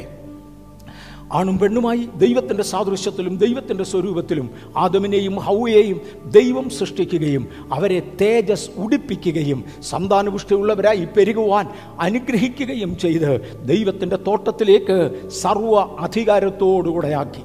മനുഷ്യവർഗം പിന്നത്തേതിൽ വളരുന്നതും ദൈവത്തിൻ്റെ കോളനിയിൽ അവർ പെരുകുന്നതും ഒക്കെ നമുക്ക് കാണാം. തൻ്റെ ദൈവം ആദം ഹൗവമാരെ സൃഷ്ടിച്ചാക്കി. പക്ഷേ പഴയ വമ്പ് പണ്ടൊരുത്തൻ്റെ ക്ലെയിം കിടപ്പുണ്ടല്ലോ, ഞാൻ സ്വർഗത്തിൽ കയറും, ഞാൻ എൻ്റെ സിംഹാസനം ദൈവത്തിൻ്റെ സിംഹാസനത്തിൻ്റെ മീതെ വെക്കും. ആ പഴയ പാമ്പ് തല പൊക്കി. അവൻ പറഞ്ഞ് ഇന്ന് ഇതിൻ്റെ ആധികാരിയായി ആദം ഹൗവമാരെ ആക്കി, മനുഷ്യനെ ആക്കി. അവരെ കീഴ്പ്പെടുത്തിയാൽ ബലപ്രയോഗം കൊണ്ടൊക്കത്തില്ല, അവരെ വശീകരിച്ച് കീഴ്പ്പെടുത്തിയാൽ, അവരെ കളിപ്പിച്ച് കീഴ്പ്പെടുത്തിയാൽ, അവരെ ചതിച്ച് കീഴ്പ്പെടുത്തിയാൽ എനിക്കിതിൻ്റെ ഭരണമാകും. അതിനുവേണ്ടി ആദം ഹൗവമാരെ തൻ്റെ മുകളിലത്തെ ചിത്രം കാണാം, തൻ്റെ സർപ്പത്തിൻ്റെ വേഷത്തിൽ വന്ന്, സർപ്പത്തിലൂടെ വന്ന് തിന്നരുതെന്ന് കൽപ്പിച്ച വൃക്ഷഫലം തീറ്റിക്കുകയും മനുഷ്യൻ സ്വയം പിശാചിന് അടിമയായി ഏൽപ്പിക്കുകയും ചെയ്തു. Man sinned in Eden, serpent wiggled and through his ability, തൻ്റെ ഉപായത്താൽ ചതിച്ച് കീഴടക്കി അവരെ അടിമകളാക്കി. മനുഷ്യന് പൂർണ്ണ അധികാരമുണ്ടായിരുന്നു. ഇത് മൂന്നാമത്തെ പ്രാവശ്യമാണ് ഞാൻ ബഥേലിൽ എടുക്കുന്നത്, മൂന്നാം പ്രാവശ്യം. മനുഷ്യന് പൂർണ്ണ അധികാരമുണ്ടായിരുന്നു. സാത്താൻ പറയുന്നത് കേൾക്കാനും കേൾക്കാതിരിക്കാനും അനുവാദം ഉണ്ടായിരുന്നു. വിലക്കപ്പെട്ട കനി തിന്നാതിരിക്കാനും തിന്നാനും അനുവാദം ഉണ്ടായിരുന്നു. മനുഷ്യൻ മനഃപൂർവ്വം സാത്താനെ അനുസരിക്കുന്നത് തിരഞ്ഞെടുത്തു. മനുഷ്യന് ദൈവം പൂർണ്ണ അധികാരം കൊടുത്തു. ദൈവത്തിന് നന്നായി അറിയാം മനുഷ്യൻ ഈ പഴം പറിച്ച് തിന്നാൽ ഇവൻ നശിച്ചു, മാനവവർഗത്തെക്കുറിച്ചുള്ള എൻ്റെ പദ്ധതികൾ മുഴുവനും തെറ്റി. അങ്ങനെയാണെങ്കിൽ അവ പഴം പറിക്കാതെ വണ്ണം ഒരു തട്ട് കൊടുക്കാൻ ദൈവത്തിനൊക്കത്തില്ലായിരുന്നു. ഒറ്റ വാക്കുകൊണ്ട് പ്രപഞ്ചം മുഴുവനും സൃഷ്ടിച്ച ദൈവത്തിന് അവയെ തട്ടിമാറ്റിക്കൂടായിരുന്നു. ഞാൻ പലപ്പോഴും പറയാറുണ്ട്, അന്ന് അമ്മച്ചി കൊച്ചു പെണ്ണ സൗന്ദര്യമുള്ളവളെന്നാണ് പൊതുവെ വിളിക്കുന്നത്. എങ്ങനാണെങ്കിൽ it should be a slim girl. 10-20 വയസ്സ് പ്രായം വരുന്ന, അല്ലെ 15-25 വയസ്സിന് താഴെ, 20 വയസ്സെന്നിരിക്കട്ടെ, ഇന്നത്തെ ഭാഷയിൽ പറഞ്ഞാൽ പ്രായം തോന്നിക്കുന്ന യൗവനക്കാരിയായ ഒരു കൊച്ചു പെണ്ണ്, സ്കെലിറ്റൻ. ഈ പെണ്ണിനെ പിടിച്ചു നിർത്താൻ ദൈവത്തിനൊക്കത്തില്ലായിരുന്നു. അപ്പച്ചനോ അങ്ങേരും അത്രേ ഉള്ളൂ, 10-20 വയസ്സ് പ്രായമുള്ള ഒരു കൊച്ചു ചെറുക്കനെ പോലെ ഇരിക്കും സ്കെലിറ്റൻ. അയാളോട് തിന്നരുതടാന്ന് പിടിച്ചു നിർത്താൻ ഒക്കത്തില്ലായിരുന്നു, ഒക്കുമായിരുന്നു. പക്ഷെ എന്തേ ദൈവം അനുവദിച്ചത്? സ്വാതന്ത്ര്യം. ഞാൻ നിനക്ക് പൂർണ്ണ സ്വാതന്ത്ര്യം തരിക, പക്ഷേ വിതയ്ക്കുന്നത് കൊയ്തിരിക്കും. എനിക്കും നിങ്ങൾക്കും സ്വാതന്ത്ര്യമുണ്ട്. മറക്കരുത്, വിതയ്ക്കുന്നത് കൊയ്തിരിക്കും. നല്ലത് കൊയ്യുവാൻ, നല്ലത് വിതയ്ക്കുവാൻ സ്വർഗത്തിലെ ദൈവം നമുക്ക് കൃപ തരട്ടെ. ആദം തന്നെത്താൻ അടിമയായി വിറ്റു. He sold himself unto darkness. ആ വ്യാജപ്രഭുവിന്, ലൂസിഫറിന് തന്നെത്താൻ വിറ്റുകളഞ്ഞു. നമ്മൾ ഇന്ന് അടിമകളാണോ? അതെന്നേ യോഹന്നാന്റെ സുവിശേഷം 8:34 ആമേനമേ ഞാൻ നിങ്ങളോട് പറയുന്നു, പാപം ചെയ്യുന്നവനെല്ലാം പാപത്തിൻ്റെ ദാസനാകുന്നു. റോമാലേഖനം 6-ാം അധ്യായത്തിൻ്റെ 16-ാമത്തെ വാക്യത്തിൽ ഒന്നുകിൽ മരണത്തിനായി പാപത്തിൻ്റെ ദാസന്മാർ, അല്ലെങ്കിൽ നീതിക്കായി അനുസരണത്തിൻ്റെ ദാസന്മാർ. സഭയ്ക്കകത്ത് എനിക്ക് പൂർണ്ണ സ്വാതന്ത്ര്യമാണ്. ഇല്ല മോനെ, അനുസരണത്തിൻ്റെ ദാസനാണ് ഞാൻ. മനസ്സിലാകുന്നുണ്ടോ? ഞാൻ അനുസരണത്തിൻ്റെ ദാസനാ. ഒന്നുകിൽ പാപത്തിൻ്റെ ദാസൻ, ഇല്ലെങ്കിൽ അനുസരണത്തിൻ്റെ ദാസൻ. 2 പത്രോസ് 2:19 തങ്ങൾ തന്നെ നാശത്തിന് അടിമകളാ മറ്റുള്ളവർക്ക് സ്വാതന്ത്ര്യം പ്രഖ്യാപിക്കുന്നു. ഈ സാഹചര്യത്തിൽ അടിമയായി വിൽക്കപ്പെട്ടയിടത്ത് നിലവിളിച്ചുകൊണ്ട് നിൽക്കുന്ന ആദം ഹൗവമാരെ രക്ഷിക്കേണ്ടതിനു വേണ്ടി യഹോവയായ ദൈവം വരികയും ലോകസ്ഥാപനത്തെങ്കിൽ കുരലിറക്കപ്പെട്ട കുഞ്ഞാടിൻ്റെ ഓർമ്മയ്ക്കായി ഏദനിൽ ഒരു യാഗം നടത്തുകയും ആത്മയുദ്ധം ആരംഭിക്കുകയും ചെയ്തു. യുദ്ധത്തിൻ്റെ ഒന്നാമത്തെ വെല്ലുവിളി, ഞാൻ സ്വർഗത്തിൽ കയറും, എൻ്റെ സിംഹാസനം അത്യുന്നതൻ്റെ സിംഹാസനത്തിൻ്റെ മീതെ വെക്കും, അതിനുവേണ്ടി ദൈവത്തിൻ്റെ സാദൃശ്യത്തിലും സ്വരൂപത്തിലും നിർമ്മിക്കപ്പെട്ട മനുഷ്യനെ ഞാൻ അടിമകളാക്കും. ദൈവത്തിന് പറവാനുള്ളത് ഇല്ല. അതിന് പകരം ഞാൻ ലോകസ്ഥാപനത്തിന് മുന്നമേ ഒരു യാഗം നടത്തി. ആ യാഗത്തിൽ വിശ്വസിക്കേണ്ടതിന് ആദം ഹൗവമാർക്ക് വേണ്ടി ദൈവം ഒരു യാഗം നടത്തി. അവൻ്റെ ക്ലെയിം മറക്കരുത്, ഞാൻ സ്വർഗത്തിൽ കയറും. അത്യുന്നതനോട് സമനാകും, എൻ്റെ സിംഹാസനം ഉയർത്തി വെക്കും. കർത്താവ് പറഞ്ഞോ, ഈ യാഗത്തിൽ അവർ രക്ഷ പ്രാപിക്കും. ഹാബേൽ, രണ്ടാം തലമുറയിലെ ഹാബേൽ ദൈവത്തിനൊരു യാഗം കഴിച്ചു. ആത്മയുദ്ധത്തിൽ അവൻ പറഞ്ഞു, ഞാൻ ദൈവത്തിൻ്റെ സൈഡിലാ. ആബേലേ, അങ്ങ് കഴിച്ച ഈ ഒരാടിൻ്റെ യാഗം കൊണ്ട് നിന്റെ വീണ്ടെടുപ്പും മനുഷ്യൻ്റെ വീണ്ടെടുപ്പും നടക്കത്തില്ല. പിന്നെ ആകെ ഒക്കുന്നത് ഞാൻ ദൈവത്തിൻ്റെ ഭാഗത്താന്ന് പറയാനേ ഒക്കുകയുള്ളൂ, വേറൊന്നുമില്ല. ഞാനും ഇന്ന് അതാ പറയുന്നത്, ഞാൻ ദൈവത്തിൻ്റെ ഭാഗത്താ. കായൻ പറഞ്ഞു, ഞാൻ മറ്റേ സൈഡിലാ. ഹാബേൽ പറഞ്ഞു, ഞാൻ ദൈവത്തിൻ്റെ സൈഡിലാ. എബ്രായ ലേഖനം 11:4 വിശ്വാസത്താൽ ഹാബേൽ കായൻ്റെ ഇതിനേക്കാൾ ഉത്തമമായൊരു യാഗം കഴിച്ചു. അവനെ പിശാച് കൊന്നുകളഞ്ഞു. ആ ആത്മയുദ്ധത്തിൽ അവൻ കൊല്ലപ്പെട്ടു.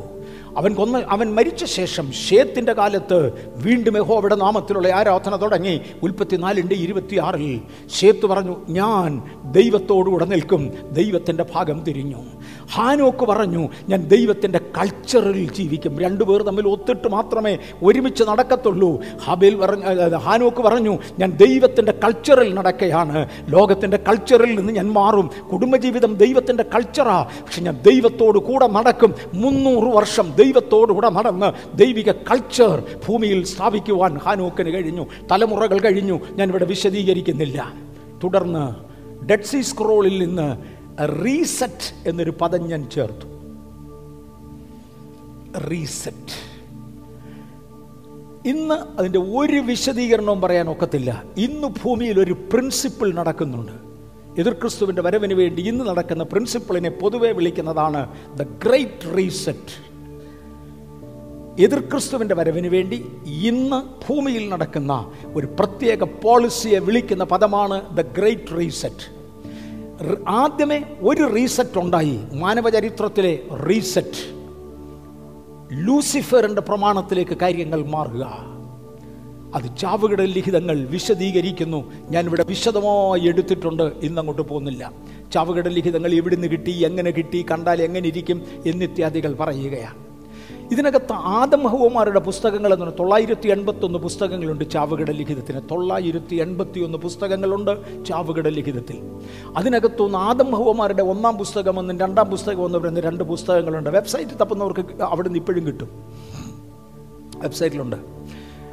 അതിനകത്ത് മനുഷ്യൻ്റെ സംസ്കാരം മാറ്റി സ്റ്റാർട്ടഡ് എ റീസെറ്റ്, ഒരു റീസെറ്റ് സ്റ്റാർട്ട് ചെയ്തു. ദൈവിക സംസ്കാരത്തിൽ നിന്നും ലൂസിഫറിൻ്റെ സംസ്കാരത്തിലേക്ക് 410 കോടി വർഷങ്ങൾക്ക് മുന്നേ ഇവിടെ കണ്ട ആ സംസ്കാരത്തിലേക്ക് ഒന്ന് റീസെറ്റ് ചെയ്യാൻ തുടങ്ങി.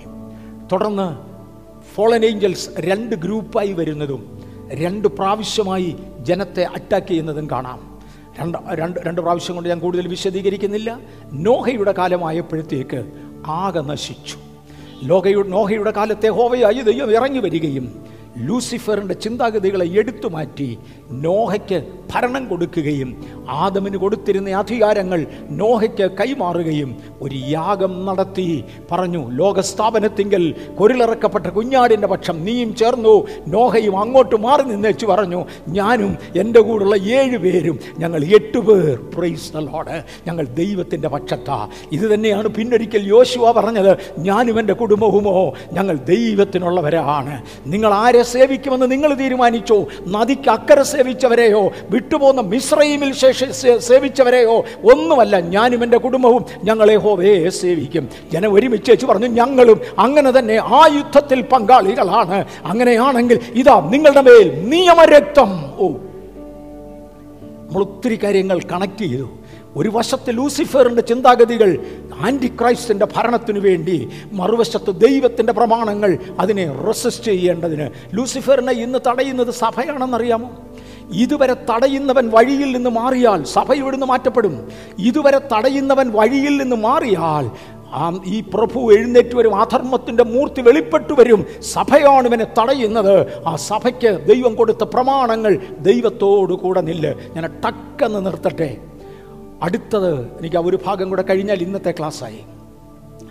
അടുത്തത് നിമ്രോദിൻ്റെ കാലമായി. ലോകചരിത്രത്തിൽ ആദ്യമായി അറിയപ്പെടുന്ന ഒന്നാമത്തെ ചക്രവർത്തിയായി നിമ്രോദ് വന്നു. അവന് പറയാനുള്ളത്, മുഴുഭൂമിയും അടക്കണം, ഒന്നിച്ചു ഭരിക്കണം. സ്വർഗത്തിൽ കയറും, സ്വർഗത്തിൽ കയറും, ഈ അന്തരീക്ഷം മുഴുവൻ എടുക്കും. പക്ഷേ നിമ്രോദിന് പറയാനുള്ളത്, ആകാശം പിടിക്കാൻ തൽക്കാലം എനിക്കൊക്കത്തില്ല, പക്ഷെ ഭൂമി മുഴുവൻ ഞാൻ കീഴടക്കും, ഒരുമിച്ച് ഭരിക്കും. അവൻ്റെ ക്ലെയിം നിൽക്കയാ ഞാൻ സ്വർഗത്തിൽ കയറും, എൻ്റെ സിംഹാസനം അത്യുന്നതൻ്റെ സിംഹാസനത്തിൻ്റെ മീതെ വെക്കും. ആ വൺ വേൾഡ് ഗവൺമെൻറ്റിൻ്റെ അധികാരം.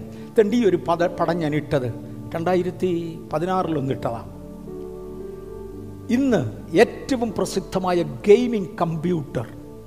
ഇന്ന് സംസ്കാരം മിക്കവാറും കമ്പ്യൂട്ടറിൽ കൂടെയും പിക്ചറിൽ കൂടെയുമായി. സിനിമ, പിക്ചർ, കമ്പ്യൂട്ടർ ഇവയിൽ കൂടെയാണ് ഇന്ന് സംസ്കാരം കൺട്രോൾ ചെയ്യുന്ന മീഡിയ. ഇന്ന് ഭൂമിയിൽ അറിയപ്പെട്ട ഒന്നാമത്തെ ഗെയിമിംഗ് കമ്പ്യൂട്ടറിൻ്റെ പേര് നിമ്രോദ് എന്ന മനുഷ്യവർഗത്തെ പിടിച്ചൊതുക്കും, പിള്ളേരെ പിടിച്ച് ഞാൻ എൻ്റെ കീശയിലിടും. ഭൂമിയിലെ ഏറ്റവും വലിയ ഒന്നാമത്തെ ഗെയിമിംഗ് കമ്പ്യൂട്ടറിൻ്റെ പേര് തന്നെ നിമ്രോദ് എന്ന ലൂഷ്യസ് വരെ നമ്മളെത്തി. ആ പദങ്ങളിലേക്ക് ഇന്ന് പ്രവേശിക്കുന്നില്ല. ഈ സമയത്താണ് ദൈവം അബ്രഹാമിനെ വിളിക്കുന്നത്. അബ്രഹാമിനെ വിളിച്ചു പറഞ്ഞു, മോൻ എൻ്റെ പുറകെ വാ, ഞാൻ നിനക്ക് God promised a very very very motion of land for Abraham. ഭൂമി വലുതാ, ഈ ഭൂമിക്കകത്തുനിന്ന് തീരെ ചെറിയ ഒരു ശകലം അബ്രഹാമിനോട് വാഗ്ദത്തം പറഞ്ഞു. അബ്രഹാമിനോട് പറഞ്ഞു, ഇത് യുദ്ധം ചെയ്ത് പിടിച്ചെടുക്കണം, അല്ല ഒന്നും നിൻ്റെ കൈ വരത്തില്ല. കാര്യം എതിർവശത്തൊരു ശക്തി നിൽക്കുക, അടക്കി ഭരിക്കാൻ നിൽക്കുന്നൊരു ശക്തി, നീ യുദ്ധം ചെയ്തത് പിടിച്ചേ പറ്റത്തുള്ളൂ. എന്നിട്ട് ഭൂമിയുടെ മിക്ക ഭാഗങ്ങളും ദൈവം ജാതികൾക്ക് വിട്ടുകൊടുത്തു. കൊണ്ട് പരിക്ക് ഈ ചെറിയ ഭാഗം കൊണ്ട് ഞാൻ നോക്കാം തിരിച്ചു പിടിക്കാൻ. ചെറിയ ഭാഗം കാണിക്കാൻ വേണ്ടി അതിൻ്റെ ഡീപ്പ് ചിത്രം ഇട്ടിരിക്കുന്നത്. ആ ഇടത്തുവശത്തും വലത്തുവശത്തും കാണുന്ന 2 ചിത്രങ്ങൾക്കകത്തും ഞാൻ ചുമന്ന മഷിയിൽ ഒരു ഇച്ചിരി സ്ഥലം മാർക്ക് ചെയ്തിട്ടുണ്ട്. ഇസ്രായേലാണ് ഇച്ചിരി സ്ഥലം. ഈ ഭൂമിക്കാകെപ്പാടെ കൂടെ എത്ര സ്ക്വയർ കിലോമീറ്റർ ഉണ്ടെന്നും മറ്റുമൊക്കെ കാണിച്ചു. അതിനകത്തുനിന്ന് ഒരു 6220 സ്ക്വയർ കിലോമീറ്ററാണ് അബ്രഹാമിന് പ്രോമിസ് ചെയ്തത്. എന്ന് പറഞ്ഞാൽ മുഴുവൻ ഭൂമിയുടെ 100,000 ഒരു ഭാഗത്തിൽ താഴെയുള്ളൂ. മുഴുവൻ ഭൂമിയുടെ 1,00,000 താഴെ ഭാഗം അബ്രഹാമിനോട് പറഞ്ഞ് നിൻ്റെയിലോട്ട് തരാം, അത്രയും മതി മോനെ. ഇതിനകത്തുനിന്ന് ഞാനൊരു ജാതിയെ ഒരുക്കും, ഇതിനകത്തുനിന്ന് ഞാൻ എൻ്റെ പുത്രനെ കൊണ്ടുവരും, ഇതിനകത്തുനിന്ന് ഞാൻ എൻ്റെ സഭയെ രൂപീകരിക്കും, എല്ലാം കൂടി എനിക്ക് ഇത്രയും മതി, ഇത് ചൊവ്വെ ഉപയോഗിക്കും. അബ്രഹാം തൻ്റെ മകനായ ഇസഹാക്കിനെ കൊണ്ടുവന്നു, ദൈവത്തിനൊരു യാഗം കഴിച്ചു. പറഞ്ഞു, ആത്മയുദ്ധത്തിൽ ഞങ്ങൾ ദൈവത്തിൻ്റെ ഭാഗമാണ്. ഓരോ യാഗവും കാണിക്കുന്ന ഇതാ, ഞാൻ ദൈവത്തിൻ്റെ ഭാഗത്താണ്. അബ്രഹാം യാഗങ്ങളുമായി ആരംഭിച്ചു. കർത്താവായ യേശു ക്രിസ്തുവിൻ്റെ കാൽവറി മരണത്തെ പ്രസ്താവിക്കുന്ന ആ യാഗത്തെ ഓർമ്മിപ്പിച്ചുകൊണ്ടാണ് 22:9 അബ്രഹാം തൻ്റെ മകനെ യാഗം കഴിക്കുന്നത്. തുടർന്ന് മോശയുടെ കയ്യിൽ ദൈവം കൽപ്പലകകൾ ഏൽപ്പിച്ചു. തീർന്നില്ല കേട്ടോ. This is how you should live in my culture. ഞാൻ ഉടുക്കേണ്ടത് എന്താന്ന് പറയാം, തിന്നേണ്ടത് എന്താന്ന് പറയാം, പറയേണ്ടത് എന്താന്ന് പറയാം, ആരാധിക്കേണ്ടത് എങ്ങനെയാന്ന് പറയാം. എൻ്റെ കൾച്ചർ അനുസരിച്ച് പോ. ഇതാ 10 കൽപ്പനകൾ അങ്ങോട്ട് പിടിക്കുക. മോനെ തീർന്നില്ലടാ. ഒരു 12 കൽപ്പനകൾ പ്രധാനമായും കൊടുത്തത് ഇന്ന് വിശദീകരിക്കുന്നില്ല, ഞാൻ അവിടുന്ന് മാറുക. ഈ കൽപ്പനകൾ ആവർത്തിച്ച് ഓർപ്പിച്ച് പഠിപ്പിക്കേണ്ടതിന് ദൈവം പുരോഹിതന്മാരെയാക്കി. 12 കൽപ്പനകൾ അങ്ങോട്ട് കൊടുത്തേച്ച് ദൈവം കൈയൊഴിഞ്ഞു പോയില്ല. ഇതാവർത്തിച്ച് പഠിപ്പിക്കേണ്ടതിന് ദൈവം പുരോഹിതന്മാരെയാക്കി. മറന്നു പോകുന്നിടത്ത് അന്നന്ന് ഓർമ്മിപ്പിക്കേണ്ടതിന് വേണ്ടി പ്രവാചകന്മാരെ എഴുന്നേൽപ്പിച്ചു, രാജാക്കന്മാരെ എഴുന്നേൽപ്പിച്ചു, ന്യായാധിപന്മാരെ എഴുന്നേൽപ്പിച്ചു. ആ ചെറിയ ചെറിയ ചെറിയ ഭാഗത്ത്, ആ 1,00,000 താഴെയുള്ള ഭാഗത്ത് ചൊവ്വയെ കൊണ്ടുപോകുവാൻ വരുന്ന ആഴ്ചയിൽ അതിൻ്റെ ഭൂരിഭാഗം ജാതികളെ ഏൽപ്പിച്ചു. ആ ഭരണമായിരിക്കും വരുന്ന ആഴ്ച നമ്മൾ വിശദീകരിക്കുന്നത്. ഇന്ന് ഞാൻ എടുക്കുന്നത് ആ കൊച്ചു കൊച്ചു കൊച്ചു ഭാഗത്ത് നിൽക്കേണ്ടതിന് ദൈവം ആളുകളെ ആക്കി. പഠിപ്പിക്കുന്നവർ, പറഞ്ഞു കൊടുക്കുന്നവർ, ഓർപ്പിക്കുന്നവർ, മാതൃക കാണിക്കുന്നവർ, ഇവരെ മുഴുവനും സാത്താൻ എതിർത്തു, അവരെ മുഴുവനും കൊന്നുകളഞ്ഞു. യേശുക്രിസ്തുവിൻ്റെ ജനനത്തെ തടയേണ്ടതിന് വേണ്ടി ആവുന്നതെല്ലാം പിശാച് ചെയ്തെങ്കിലും തക്ക സമയമായപ്പോൾ ദൈവം തൻ്റെ പുത്രനെ ലോകത്തിന് നൽകി. യേശു ജനിച്ചിരിക്കുന്നു. യേശു സ്നാനപ്പെട്ടു, പരിശുദ്ധാത്മാവിനെ തൻ്റെ മേൽ പകർന്നു. ഇവൻ എൻ്റെ പ്രിയപുത്രൻ എന്ന അധികാരം പിതാവ് നൽകി. പ്രപഞ്ചത്തെ പിതാവും പുത്രനും പരിശുദ്ധനാവും ചേർന്ന് സൃഷ്ടിച്ചെങ്കിൽ തേണ്ട വീണ്ടും ജോർദാൻ്റെ കടവിൽ മൂന്ന് പേരും കൂടെ ഒരുമിച്ച് ചേർന്നു. മുകളിൽ നിന്ന് സ്വർഗത്തിലെ ദൈവം വിളിച്ചു പറഞ്ഞു, തേണ്ട നിൽക്കുന്ന എൻ്റെ പുത്രൻ. ആത്മാവ് ഇറങ്ങി വന്നു തൻ്റെ മേൽ പതിഞ്ഞു. തൻ്റെ സൃഷ്ടിയുടെ പുനരുത്ഥാനത്തിന് വേണ്ടി മാതൃകയാകുവാൻ ക്രിസ്തുവിനെ പറഞ്ഞയച്ചു. താൻ കാൽവറിയിൽ കുരിലിറക്കപ്പെട്ട കുഞ്ഞാടായി കാൽവറിയിൽ വീണ്ടും അവരോധിക്കപ്പെട്ടു. യേശു ക്രൂശിക്കപ്പെട്ടു. മശയായെ അവർ കൊന്നുകളഞ്ഞു. സാത്താൻ വിചാരിച്ചു ജയിച്ചെന്ന്. ഇല്ല. On the cross he defeated the devil.